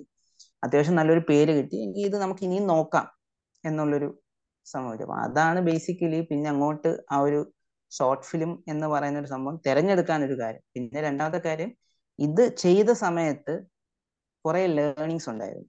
അതായത് ഈ നമ്മൾ ഇപ്പം എന്താ പറയാ നമ്മൾ ഈ നമ്മൾ കുറെ നേരം കടലിൽ കുളിച്ചു കഴിഞ്ഞിട്ട് തിരിച്ച് കയറി വീട് എത്തിക്കഴിഞ്ഞാൽ നമുക്ക് ചുറ്റും തിരയുണ്ടെന്നുള്ളൊരു ഒരു ഫീൽ നമുക്ക് തോന്നും. കടലിൽ നിന്ന് വന്ന ഒരു ഫീൽ നമുക്ക് തോന്നത്തില്ല. ഈ പത്ത് ദിവസത്തോളം നമ്മൾ ഈ പറഞ്ഞ എഡിറ്റിംഗ് എഡിറ്റ് എഡിറ്റ് ചെയ്യുന്ന ആ റൂമിനകത്താണ് ഞാൻ നിന്നത്. ആ റൂമിനകത്ത് നിന്നതിന് ശേഷം ആ ഒരു ലൈഫിൽ നിന്ന് തിരിച്ച് പെട്ടെന്ന് പുറത്തു വന്നപ്പോൾ എനിക്ക് ഭയങ്കര വലിയൊരു ഒരു വീണ്ടും ഒന്നുകൂടെ ഇതൊന്ന് ചെയ്യണം. കാരണം ഭയങ്കര ബുദ്ധിമുട്ടാണ്. അതായത് നമ്മുടെ ആ ഒരു അത്രയും സമയത്ത് ഒരു സ്ട്രെസ് എന്ന് പറഞ്ഞു കഴിഞ്ഞാൽ കാരണം നമ്മൾ പൈസ മുടക്കുന്നു. ഒരു ഒന്നും അറിയത്തില്ല. നമ്മൾ ഉദ്ദേശിക്കുന്ന സാധനം പ്രോപ്പറായിട്ട് വരണം. അങ്ങനെ കുറേ കുറേ ഒരുപാട് തിങ് അറ്റ് സ്റ്റേക്ക് ആണ്. അവിടെ നിന്ന് ആ ഒരു സ്ട്രെസ്സിനെ അതിജീവിച്ച് പിന്നെ ആ സ്ട്രെസ് കിട്ടുക എന്ന് പറയുന്നില്ല. അതൊരു ഭയങ്കര വലിയൊരു ഒരു നീഡായി മാറി. അപ്പൊ ആ സ്ട്രെസ്സിന് വേണ്ടി തന്നെയാണ് പിന്നെ നമ്മൾ അങ്ങോട്ട് പിന്നെ അതിനുശേഷം ശ്രമിച്ചതും അത് തന്നെയാണ്. കാരണം ഞാൻ ഒരിക്കലും എന്റെ കംഫർട്ട് സോണിൽ നിന്നിട്ട് ഞാനൊരു ഒരു വർക്ക് ചെയ്തിട്ടില്ല. അത് ഷോർട്ട് ഫിലിം ആയാലും ശരി എഴുത്തായാലും ശരി എന്തായാലും. ആ കംഫർട്ട് സോണിന്റെ അപ്പുറത്തേക്ക് പോകാനുള്ള ബേസിക് കാരണം തന്നെ ഇതാണ്. ആ ഒരു സ്ട്രെസ് കിട്ടുക എന്നുള്ളൊരു സംഭവം. അപ്പൊ അത് തന്നെയായിരുന്നു ഷോർട്ട് ഫിലിമിലേക്ക് കൊണ്ടെത്തിച്ച ഒരു ഘടകം. അതായത് സ്ട്രെസ് വരുമ്പോ കൂടുതൽ പ്രൊഡക്റ്റീവ് ആവുന്നുണ്ട് അല്ലെങ്കിൽ ക്വാളിറ്റി ഔട്ട്പുട്ട് കിട്ടുന്നുണ്ടെന്ന് ഭയങ്കരമായിട്ട് എൻജോയ് ചെയ്യുന്നുണ്ട്. സ്ട്രെസ് സ്ട്രെസ് ഭയങ്കരമായിട്ട് എൻജോയ് ചെയ്യാൻ പറ്റുന്നുണ്ട്. കാരണം ഇപ്പം ആൾക്കാർ ആൾക്കാര് പറഞ്ഞു കേട്ടുണ്ട് സ്ട്രെസ് വരുന്ന സമയത്ത് വെള്ളം ഓടിക്കുക സിഗരറ്റ് വലിക്കുക എന്നൊക്കെ ഉള്ള സംഭവം. പക്ഷേ സ്ട്രെസ് ഇത്രയും എൻജോയ് ചെയ്യാൻ പറ്റുന്ന ഒരു സംഭവമാണ് എന്നുള്ള സംഭവം അതായത് എനിക്ക് സ്ട്രെസ് വരുന്ന സമയത്ത് പലപ്പോഴും സ്ട്രെസ് ഇല്ലാത്തൊരു ഒരു സമയം ഉണ്ടാവുമല്ലോ. ക്രേവ് ഉണ്ടാവും.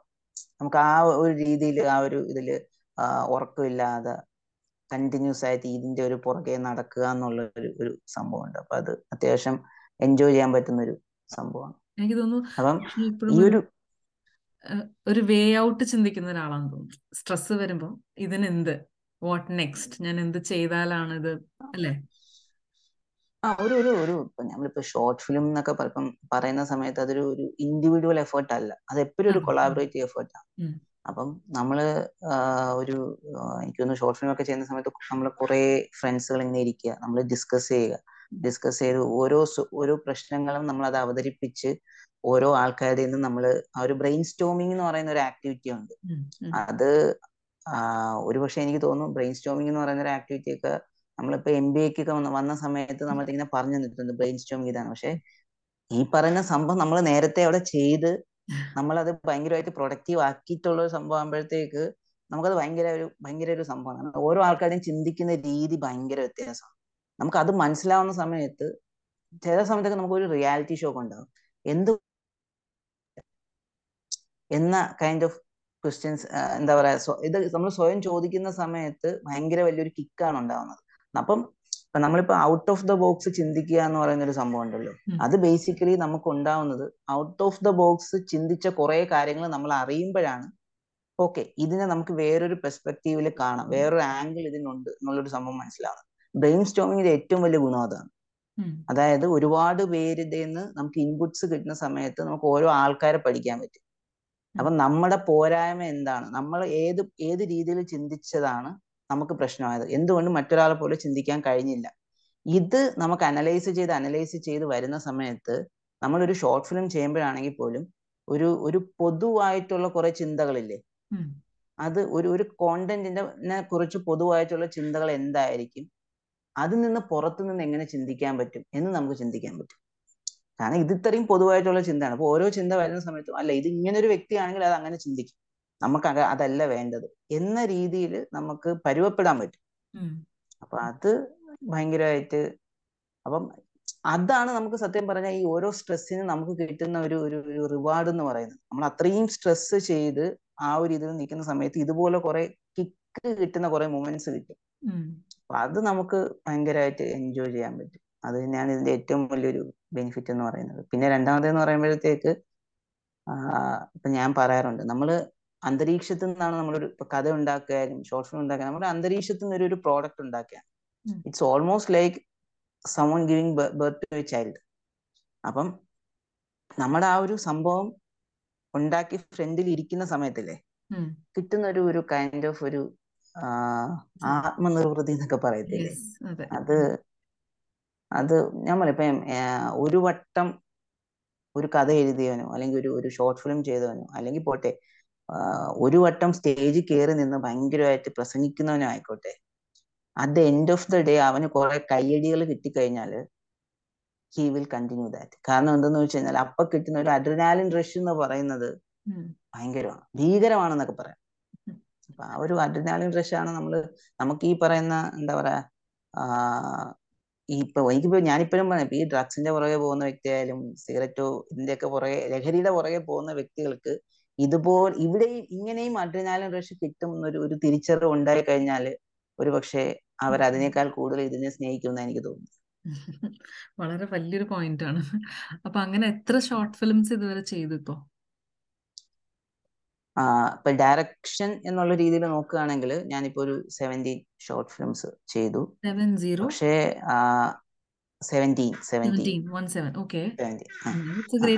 പക്ഷേ ആ പക്ഷെ ഞാനൊരു അൻപതോളം ഷോർട്ട് ഫിലിംസിന് കഥ എഴുതിയിട്ടുണ്ട്. അത് ശരി. കാരണം ആ ഓക്കെ അപ്പൊ അൻപതോളം ഷോർട്ട് ഫിലിംസിന് കഥ എഴുതിയിട്ടുണ്ട്. പിന്നെ ഇതിൽ തന്നെ കുറെ ഷോർട്ട് ഫിലിംസിൽ അഭിനയിച്ചിട്ടുണ്ട്. അഭിനയിക്കുക എന്നുള്ളത് നമ്മുടെ എന്താ പറയാ താല്പര്യമാണ്. ആ, ഈ താല്പര്യ നമ്മൾ എല്ലാത്തിന്റെയും അതെ ആ അതെ ഒരു റൂട്ട് കിടക്കുന്നത് അതെ. ഐഡന്റിറ്റി ക്രൈസിസ് എന്ന് പറഞ്ഞ സംഭവമാണ്. നമ്മൾ ഈ പറയുന്ന സ്ഥലത്ത് എന്താ പറയാ നമ്മൾ ചിന്തിക്കുന്ന ഇതൊക്കെ വേറെ രീതിയിലാണ്. കാരണം ഡയറക്റ്റഡ് ബൈ വിഷ്ണുലാൽ സുധ എന്ന് പറയുമ്പോൾ എന്റെ പേര് അവിടെ വരും. പേര് പേര് വിസിബിൾ ആയി പക്ഷെ എന്റെ ഫേസ് വിസിബിൾ ആവുന്നില്ല അവിടെ. അപ്പൊ അതിന് നമ്മൾ എന്ത് വേണം? ഓൺ സ്ക്രീനിൽ വരണം. അപ്പൊ ഇതിൽ അവിടെയും നിങ്ങൾ ചോദിച്ചിരുന്ന ടാലന്റ് ആണോ ഇതിന്റെ ഇതെന്ന് ചോദിച്ചു കഴിഞ്ഞാൽ ചില ടാലന്റ് എന്ന് പറയുന്നത് നമുക്ക് കഠിനമായിട്ടുള്ള ആഗ്രഹം കൊണ്ട് ക്രിയേറ്റ് ചെയ്യാൻ പറ്റുന്ന എനിക്ക് തോന്നുന്നു. അത് എനിക്ക് ഭയങ്കരമായിട്ട് തോന്നിയിട്ടുണ്ട്. കാരണം അഭിനയിക്കാൻ അറിയുന്ന ഒരു വ്യക്തിയാണോ എന്ന് ചോദിച്ചു കഴിഞ്ഞാൽ നമുക്ക് അഭിനയിക്കാൻ പറ്റും എന്നുള്ളൊരു തോന്നലാണുള്ളത്.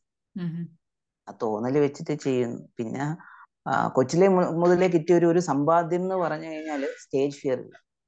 അത് ഭയങ്കരമായിട്ട് ആരുടെ മുമ്പിലും എവിടെയും പോയി എത്ര ഓഡിയൻസ് ഉണ്ടെങ്കിലും ആ ഓഡിയൻസിന്റെ മുമ്പിൽ ഒരു സ്റ്റേജ് കിട്ടിക്കഴിഞ്ഞാൽ ഒരു മൈക്കും കൂടെ കിട്ടിക്കഴിഞ്ഞാൽ മതി. എനിക്ക് എന്റെ ലൈഫ് സെറ്റായി എനിക്ക് ആ ഒരു ആ ഒരു മൊമെന്റ് എന്ന് പറയുന്നത് ഭയങ്കരമായിട്ട് എൻജോയ് ചെയ്യുന്ന മൊമെന്റുകളാണ് അത് ശരി.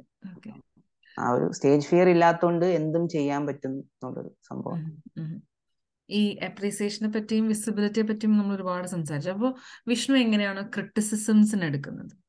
ഒരാളിപ്പോ നമുക്ക് രണ്ട് ടൈപ്പ് ഓഫ് ക്രിട്ടിസിസംസ് ഇപ്പൊ ഹാപ്പൻ ചെയ്യുന്നുണ്ട്. ഒന്ന് മനഃപൂർവം പിടിച്ചു വലിച്ച് താഴെ കൊണ്ടുവരാനായിട്ടും പറയുന്ന ആൾക്കാരുണ്ടാവാം. അതല്ലെങ്കിൽ വളരെ ഹെൽത്തി ആയിട്ട് കൺസ്ട്രക്റ്റീവ് ആയിട്ട് ഫീഡ്ബാക്ക് തരുന്നവരും ഉണ്ടാവും. അപ്പൊ അതിനെ എങ്ങനെയാണ് ഹാൻഡിൽ ചെയ്യാറ്? അല്ല ഞാൻ ബേസിക്കലി ഒരു ഒരു ക്രിറ്റിസിസം കിട്ടുന്ന സമയത്ത് ഫസ്റ്റ് എന്റെ ഇതിനെക്കുറിച്ച് അയാൾ എന്ത് പറഞ്ഞു എന്നതിനേക്കാൾ ഉപരി എന്തുകൊണ്ട് അയാൾ പറഞ്ഞു എന്നുള്ളതായിരിക്കും എന്റെ ആദ്യത്തെ ചിന്ത. ആ ഒരു വ്യക്തിയെക്കുറിച്ച് ആ വ്യക്തി അതിന് അങ്ങനെ ഒരു കാര്യം പറയാൻ ആ വ്യക്തിയെ നയിച്ച ഒരു ഒരു ഒരു സ്റ്റിമുലസ് ഉണ്ടാവും. അതെന്തായിരിക്കും? അപ്പൊ അതിന്റെ ഒരു റൂട്ട് നമുക്ക് മനസ്സിലായി കഴിഞ്ഞാൽ ആ റൂട്ട് എന്തു ആയിക്കോട്ടെ. ആ റൂട്ടിനെയാണ് നമ്മൾ പഠിക്കാൻ ശ്രമിക്കുന്നത്. കാരണം ആ വ്യക്തി അത് പറഞ്ഞതിന് ഒരു റീസൺ കാണും ആ റീസണ് റീസൺ നമ്മൾ അഡ്രസ്സ് ചെയ്യാത്തതുകൊണ്ട് മാത്രം ആ പുള്ളി അത് പറയുന്നത്. അപ്പൊ അത് ചിലപ്പോ അങ്ങനെ ചിന്തിച്ചു കഴിഞ്ഞാൽ എല്ലാ ക്രിറ്റിസിസവും കൺസ്ട്രക്റ്റീവ് തന്നെയാണ്. ഇപ്പം നമ്മൾ പിടിച്ച് താഴ്ത്താനായിട്ട് ഒരാൾ നടത്തുന്ന ക്രിറ്റിസിസം ആണെങ്കിലും അങ്ങനെ അങ്ങേരെ ആ വ്യക്തിയെ കൊണ്ട് ചിന്തിപ്പിക്കാൻ ഒരു റീസൺ കാണും. ഇല്ലേ? അപ്പൊ നമ്മൾ ആ റീസൺ അഡ്രസ്സ് ചെയ്യാത്തതുകൊണ്ടാണ് പുള്ളിക്കാരൻ നമ്മളെ വിളിച്ച് താഴ്ത്താൻ ശ്രമിക്കുന്നത്. അത് അഡ്രസ്സ് ചെയ്ത് കഴിഞ്ഞാൽ തീരാവുന്നുള്ള പ്രശ്നമേ കാണത്തുള്ളൂ. അപ്പോ എന്ത് ക്രിറ്റിസിസം ആയാലും ഞാൻ അത് കൺസ്ട്രക്റ്റീവ് ആക്കാനേ നോക്കത്തുള്ളൂ. ആരെങ്കിലും എന്ത് എന്തൊരു സംഭവം എന്റെ അടുത്ത് പറഞ്ഞു കഴിഞ്ഞാലും ഇപ്പം എന്റെ ഞാനും അരുൺ എന്ന് പറയുന്ന ഒരു ഫ്രണ്ടും കൂടെയാണ് കളൊക്കെ എഴുതുന്നത്. അപ്പോ അങ്ങനെ എഴുതുന്ന സമയത്ത് പുള്ളിയുടെ അരുൺ എന്ന് പറയുന്ന ഒരു പുള്ളിയെ ഞാൻ ഏറ്റവും കൂടുതൽ ഇഷ്ടപ്പെടുന്ന സംഭവം എന്ന് വെച്ച് കഴിഞ്ഞാൽ പുള്ളിയുടെ ഏറ്റവും വലിയ ക്വാളിറ്റി എന്ന് വെച്ച് കഴിഞ്ഞാൽ പുള്ളി ക്രിറ്റിസൈസ് ചെയ്യും. പുള്ളി കണ്ണു അടച്ച് ക്രിറ്റിസൈസ് ചെയ്യും. ക്രിറ്റിസൈസ് ചെയ്യാന്ന് പറഞ്ഞു കഴിഞ്ഞാൽ നമ്മുടെ നമുക്ക് എന്തെങ്കിലുമൊക്കെ ഒരു ഈഗോ നമുക്കുണ്ട് എങ്കിൽ ആ ഈഗോനെ നല്ല രീതിയിൽ ഹർട്ട് ചെയ്യുന്ന രീതിയിൽ ക്രിറ്റിസൈസ് ചെയ്യും. ക്രിറ്റിസൈസ് ചെയ്യുന്ന സമയത്ത് ഞാൻ പുള്ളിയോട് പറയുന്ന സംഭവം എന്തെന്ന് വെച്ച് കഴിഞ്ഞാൽ നീ ക്രിറ്റിസൈസ് ചെയ്യുന്നതിൽ ഐ എം കംപ്ലീറ്റ്ലി ഫൈൻ പക്ഷെ നീ ക്രിറ്റിസൈസ് ചെയ്തത് കൊണ്ട് ഞാൻ ആ തിരുത്തൽ വരുത്തുമെന്ന് നീ വിചാരിക്കരുത്. നീ ആ ക്രിറ്റിസൈസ് ചെയ്തത് എന്തിനാണെന്ന് ഞാൻ പഠിക്കും. എന്നിട്ട് ആ ക്രിറ്റിസൈസ് ചെയ്ത റീസൺ എന്നെ കൺവിൻസ് ചെയ്ത് കഴിഞ്ഞു ഉറപ്പായിട്ട് ഞാൻ തിരുത്തൽ വരുത്തും. അത്രേ ഉള്ളൂ. ഇപ്പം ഞാൻ ഓഫീസിലായിരുന്നാൽ പോലും എന്റെ അടുത്ത് ഒരാൾ വന്നൊരു കാര്യം പറഞ്ഞു കഴിഞ്ഞാൽ അല്ലെങ്കിൽ ഇപ്പം ഇപ്പം നമ്മളെ എന്താ ജോലിയുമായി സംബന്ധപ്പെട്ടാൽ എന്തുമായി സംബന്ധപ്പെട്ടാലും ഞാൻ അവരോട് പറയുന്ന ഒരേ ഒരു കാര്യമേ ഉള്ളൂ. നിങ്ങൾ എന്നെ പറഞ്ഞ് കൺവിൻസ് ചെയ്യുക അത് നിങ്ങളുടെ കഴിവാണ്. നിങ്ങൾ എന്നെ പറ കാരണം എനിക്ക് നിങ്ങൾ എന്നോട് ചോദിക്കുന്ന സമയത്ത് I will be having different questions. ആ ക്വസ്റ്റ്യൻസിനെ എല്ലാം നിങ്ങൾക്ക് സാറ്റിസ്ഫൈ ചെയ്യാൻ പറ്റിയാണ്. നിങ്ങൾ എന്നെ കൺവിൻസ് ചെയ്യുകയാണ് എങ്കിൽ നിങ്ങൾ പറയുന്ന എന്ത് കാര്യത്തിനും അതിന് എന്ത് കാര്യമായിക്കോട്ടെ ഞാൻ I will be there for you. അതിപ്പോ എന്റെ അടുത്തൊരു എന്റെ എന്റെ എന്റെ ഏതെങ്കിലും ഒരു സ്വഭാവം മോശമാണെന്ന് പറഞ്ഞു കഴിഞ്ഞാൽ അത് എന്നെ പറഞ്ഞ് കൺവിൻസ് ചെയ്യുക എന്നുള്ള വളരെ സിമ്പിൾ ആയിട്ടുള്ള സംഭവമാണ്. ഒരു വ്യക്തിയെ പറഞ്ഞ് കൺവിൻസ് ചെയ്യുക എന്ന് പറയുന്നത് വലിയ ബുദ്ധിമുട്ടുള്ള കാര്യമല്ലല്ലോ. കൺവിൻസ് ചെയ്യാൻ പറ്റിക്കഴിഞ്ഞാൽ I'm okay to change കാരണം നമ്മൾ ഇപ്പം ഏതൊരു വ്യക്തിയും ആ വ്യക്തിയുടെ ആ ഒരു വ്യക്തിത്വം എന്ന് പറയുന്ന സംഭവം രൂപപ്പെടുന്നത് ബേസ്ഡ് ഓൺ ചുറ്റുപാടുകൾ എന്ന് പറയുന്ന ഒരു സാധനമായിരിക്കുമല്ലോ. അപ്പം ആ, ഞാൻ വളർന്ന ചുറ്റുപാടിൽ ഞാൻ ആകിരണം ചെയ്ത കുറെ കാര്യങ്ങൾ കാണും. അല്ലെങ്കിൽ എന്റെ മനസ്സ് ആകിരണം ചെയ്ത കുറെ കാര്യങ്ങൾ കാണും. ഞാൻ പറയുന്നത് അത്രേ ഉള്ളൂ. അപ്പൊ അങ്ങനെ ഉള്ള അങ്ങനെ ഒരു സിറ്റുവേഷൻ ഉള്ളത് കൊണ്ട് എന്റെ ശരി എപ്പോഴും ശരിയാവണം എന്നില്ല. കാരണം ഞാൻ വേറൊരു ശരിയിലേക്ക് എനിക്ക് എക്സ്പോഷർ ഇല്ല. ആ ശരി എന്നെ ഒരാൾ പറഞ്ഞു മനസ്സിലാക്കുന്ന തരുമ്പോഴത്തേക്ക് അതിപ്പോ രാഷ്ട്രീയമാണെങ്കിൽ പോലും. എനിക്ക് ഇപ്പം എന്റെ അടുത്ത് എന്റെ രാഷ്ട്രീയം എന്തെന്ന് ചോദിച്ചു കഴിഞ്ഞാൽ പലപ്പോഴും പലരും പറയും നിനക്ക് നിലപാടില്ല എന്ന് പറയും. കാരണം എന്തെന്ന് വെച്ച് കഴിഞ്ഞാൽ ഞാൻ ഇന്ന പാർട്ടി എന്ന് പറഞ്ഞൊരു സംഭവം എനിക്കില്ല എനിക്ക് ആ സമയത്ത് ഞാൻ കേൾക്കുന്ന കുറെ കാര്യങ്ങൾ വെച്ചിട്ട് ശരിയെന്ന് തോന്നുന്നതാണ് എന്റെ നിലപാട്. പക്ഷെ നാളെ ഒരാൾ വന്നിട്ട് അതിൽ ഇന്ന ഇന്ന പോരായ്മകൾ ഉണ്ട് എന്ന് പറഞ്ഞ് എന്നെ കൺവിൻസ് ചെയ്ത് കഴിഞ്ഞാൽ ഞാൻ അപ്പോഴെ തന്നെ ആ ഒരു നിലപാട് മാറ്റും കാരണം എന്തെന്ന് വെച്ച് കഴിഞ്ഞാൽ സ്ഥായിയായ നിലപാട് എനിക്ക് വേണമെങ്കിൽ എനിക്ക് അത്രയും ഡീപ്പായിട്ടുള്ള എക്സ്പോഷർ വേണം. എന്റെ ഈ ഇത്രയും വർഷത്തെ ഇതിൽ എനിക്ക് ഞാൻ എക്സ്പോഷർ എന്ന് പറയുന്നത് വളരെ ഒരു എന്താ പറയാ എനിക്ക് എനിക്ക് ഇപ്പോഴും വേണമെങ്കിൽ എനിക്ക് പറയാൻ പറ്റും. എനിക്ക് ഒരു പക്ഷെ എഴുതി തിട്ടപ്പെടുത്താൻ പറ്റുന്ന അത്രയും ആൾക്കാരുമായിട്ട് എനിക്ക് എന്തുള്ളൂ എക്സ്പോഷർ ഉള്ളൂ. അപ്പൊ ആ എക്സ്പോഷർ വെച്ചിട്ട് ഞാൻ ചിന്തിക്കുന്നത് ശരിയാണ് എന്ന് പറയാൻ എനിക്ക് പറ്റത്തില്ല. ഞാൻ ചിന്തി പറയുന്നത് ഞാൻ പഠിച്ചതും ഞാൻ കേട്ടതും വെച്ച് നോക്കുന്ന സമയത്ത് എന്നെ കൺവിൻസ് ചെയ്ത കാര്യങ്ങളാണ്. നാളെ വേറൊരാൾക്ക് എന്നെ അത് തിരുത്തൽ തിരുത്തി കൺവിൻസ് ചെയ്യാൻ പറ്റിക്കഴിഞ്ഞാൽ ഐ വിൽ ബി. ലൈക്ക് എന്താ പറയാ ആ കൺവിൻസ് ചെയ്ത സമ ആ സമയത്ത് എന്നെ എന്താണോ കൺവിൻസ് ചെയ്ത് വെച്ചിരുന്നത് അതായിരിക്കും മനസ്സിലായി. കംപ്ലീറ്റ് ആയിട്ടുള്ളത് ഓക്കെ അപ്പോ ഫിലിം മേക്കിങ്ങിൽ നിന്ന് ഞാൻ വിഷ്ണുവിനെ പുറമേ നിന്ന് കാണുന്ന ഒരാളെന്ന നിലയ്ക്ക് ഫിലിം മേക്കിങ്ങിൽ നിന്ന് ഓത്തറിങ്ങിലേക്ക് പോയി എന്നായിരുന്നു എന്റെ ഒരു ഐഡിയ പക്ഷെ ഇപ്പൊ നമ്മൾ സംസാരിച്ച് വന്നപ്പോൾ മനസ്സിലായി ചെറുപ്പം തൊട്ട് എഴുത്തിലേക്കുള്ള ഒരു ഇഷ്ടമുണ്ടെന്നുള്ളത്. എന്നാലും ഒരു ബുക്ക് പബ്ലിഷ് ചെയ്യുക എന്ന് പറയുന്നത് ഒട്ടും എളുപ്പമുള്ള ഒരു കാര്യമല്ല അല്ലെ? അപ്പൊ എന്നെ സംബന്ധിച്ച് ചോദിക്കുകയാണെങ്കിൽ എനിക്കത് വലിയൊരു കാര്യം അച്ചീവ് ചെയ്ത പോലെ ആണ് വിഷ്ണു. എന്നെ സംബന്ധിച്ച് എന്റെ തന്നെ സർക്കിളിൽ ഇത്രയും റീച്ചും കിട്ടുന്ന ഒരാളാണ് വിഷ്ണു. അപ്പോൾ എങ്ങനെയാണ് how did you make that possible എഴുത്തിഷ്ടമാണെങ്കിലും ഒരു ബുക്ക് എഴുതി അത് പബ്ലിഷ് ചെയ്യുന്ന ലെവലിലേക്ക് എങ്ങനെയാണ് വന്നത്? ആക്ച്വലി ഈ ഷോർട്ട് ഫിലിം ഒക്കെ ചെയ്തുകൊണ്ടിരുന്ന സമയത്താണെങ്കിൽ പോലും നമ്മളിപ്പോ നോക്കില്ല നമ്മൾ how you should plan your retirement life എന്നൊക്കെ ഉള്ള ഒരു സംഭവമില്ലേ അപ്പം എന്റെ ഡ്രീം എന്ന് പറഞ്ഞു കഴിഞ്ഞാൽ ഇപ്പൊ ഇപ്പൊ ഞാൻ എന്നെ വെച്ച് നോക്കുന്ന സമയത്ത് എന്റെ ഒരു മെന്റാലിറ്റി വെച്ച് നോക്കുന്ന സമയത്ത് അധ്യാപനം എന്ന് പറയുന്ന ഒരു സംഭവം എടുത്ത് മാറ്റിക്കഴിഞ്ഞാൽ നെക്സ്റ്റ് ഏറ്റവും റെസ്പെക്റ്റബിൾ പ്രൊഫഷൻ എന്ന് എന്നോട് ചോദിച്ചു കഴിഞ്ഞാൽ ഞാൻ ഓത്തറിങ്ങേ പറയുള്ളൂ എന്റെ ഒരു തികച്ചും എന്റെ മാത്രം ഒരു ചിന്താഗതിയാണ്. അപ്പം കുഞ്ഞിലെ തന്നെ എന്താ പറയാ അധ്യാപനം ഭയങ്കര ഇഷ്ടമുള്ള ഒരു സംഭവമാണ്. അമ്മ അധ്യാപികയാണ്. അതുകൊണ്ട് തന്നെ അധ്യാപനം ഭയങ്കര ഇഷ്ടമാണ്. രണ്ടാമത് ഏറ്റവും ഇഷ്ടമുള്ളത് ഈ പറയുന്ന രീതിയിൽ എഴുതുക ഓതറിങ് എന്ന് പറയുന്ന ഒരു സംഭവം തന്നെയാണ്. എഴുത്തുകാരനാവുക. അപ്പം ഞാൻ ചിന്തിച്ചെന്ന് വെച്ച് കഴിഞ്ഞാൽ ആ ഒരു റിട്ടയർമെന്റ് ലൈഫ് അതുവരെയൊക്കെ ജീവിച്ചിരിക്കാനുള്ള ഇത് കിട്ടിക്കഴിഞ്ഞാൽ റിട്ടയർമെന്റ് ലൈഫിൽ നമുക്ക് എന്താണ് ഇതുപോലെ എഴുതുക. ഒരു ബുക്കെങ്കിലും പബ്ലിഷ് ചെയ്യണം എന്ന് പറഞ്ഞൊരു ഒരു സംഭവം എന്റെ ബാക്ക് ഓഫ് ദ മൈൻഡ് ഉറപ്പായിട്ടും ഉണ്ടായിരുന്നു.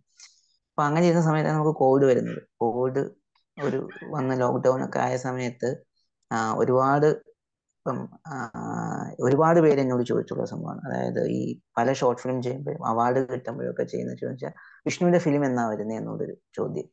അപ്പം ചോദിച്ചവരോടെല്ലാം പറയുന്നത് വെച്ചാൽ ആഗ്രഹം ഇല്ലാഞ്ഞിട്ടല്ല. പക്ഷെ പ്രൊഫഷൻ എന്ന് പറയുന്ന ഒരു ത്രെഡ് ഏണിംഗ് ആയിട്ടുള്ള ഒരു സംഭവം ഉണ്ട് അപ്പൊ അത് വിട്ടിട്ട് പാഷനിലേക്ക് ഞാൻ ഇറങ്ങി തിരിച്ചു കഴിഞ്ഞാൽ ഞാൻ എന്റെ പാഷനിൽ കോംപ്രമൈസ് ചെയ്യേണ്ടി വരും. അപ്പൊ എനിക്ക് അത് താല്പര്യമില്ല. പ്രൊഫഷനോടൊപ്പം പാഷൻ കൊണ്ടുപോവുക എന്നുള്ളൊരു സംഭവമാണ്. അപ്പൊ അതിന് സത്യം പറഞ്ഞാൽ ടൈം കിട്ടിയിരുന്നില്ല എന്നുള്ളൊരു വളരെ സത്യസന്ധമായിട്ടുള്ള സംഭവം ഉണ്ടായിരുന്നു അപ്പം കോവിഡ് എന്ന് പറഞ്ഞൊരു സംഭവം വന്ന് നമ്മൾ വീട്ടിനകത്തായ സമയത്ത് ജോലി എന്നത് വെച്ച് എക്സ്ട്രാ കരിക്കുലർ ആക്ടിവിറ്റീസ് എല്ലാം ഭയങ്കരമായിട്ടും കട്ടായി അപ്പൊ ആ സമയത്ത് വിചാരിച്ചു അങ്ങനെയാണെങ്കിൽ ഇനി പാഷന് വേണ്ടി കുറച്ച് ടൈം സ്പെൻഡ് ചെയ്യാം എന്നുള്ള രീതിയിൽ ഞാനും എന്റെ ഒരു ഫ്രണ്ടും കൂടെ ചേർന്ന് തിരക്കഥകൾ എഴുതാൻ തുടങ്ങി. സിനിമയ്ക്ക് വേണ്ടി തിരക്കഥകൾ എഴുതാൻ തുടങ്ങി. അപ്പൊ അങ്ങനെ നമ്മൾ ഒന്ന് രണ്ട് സ്റ്റോറീസ് ഡിസ്കസ് ചെയ്തു. രണ്ട് രണ്ട് തിരക്കഥകളോളം ഓൾമോസ്റ്റ് കംപ്ലീറ്റ് ചെയ്തു.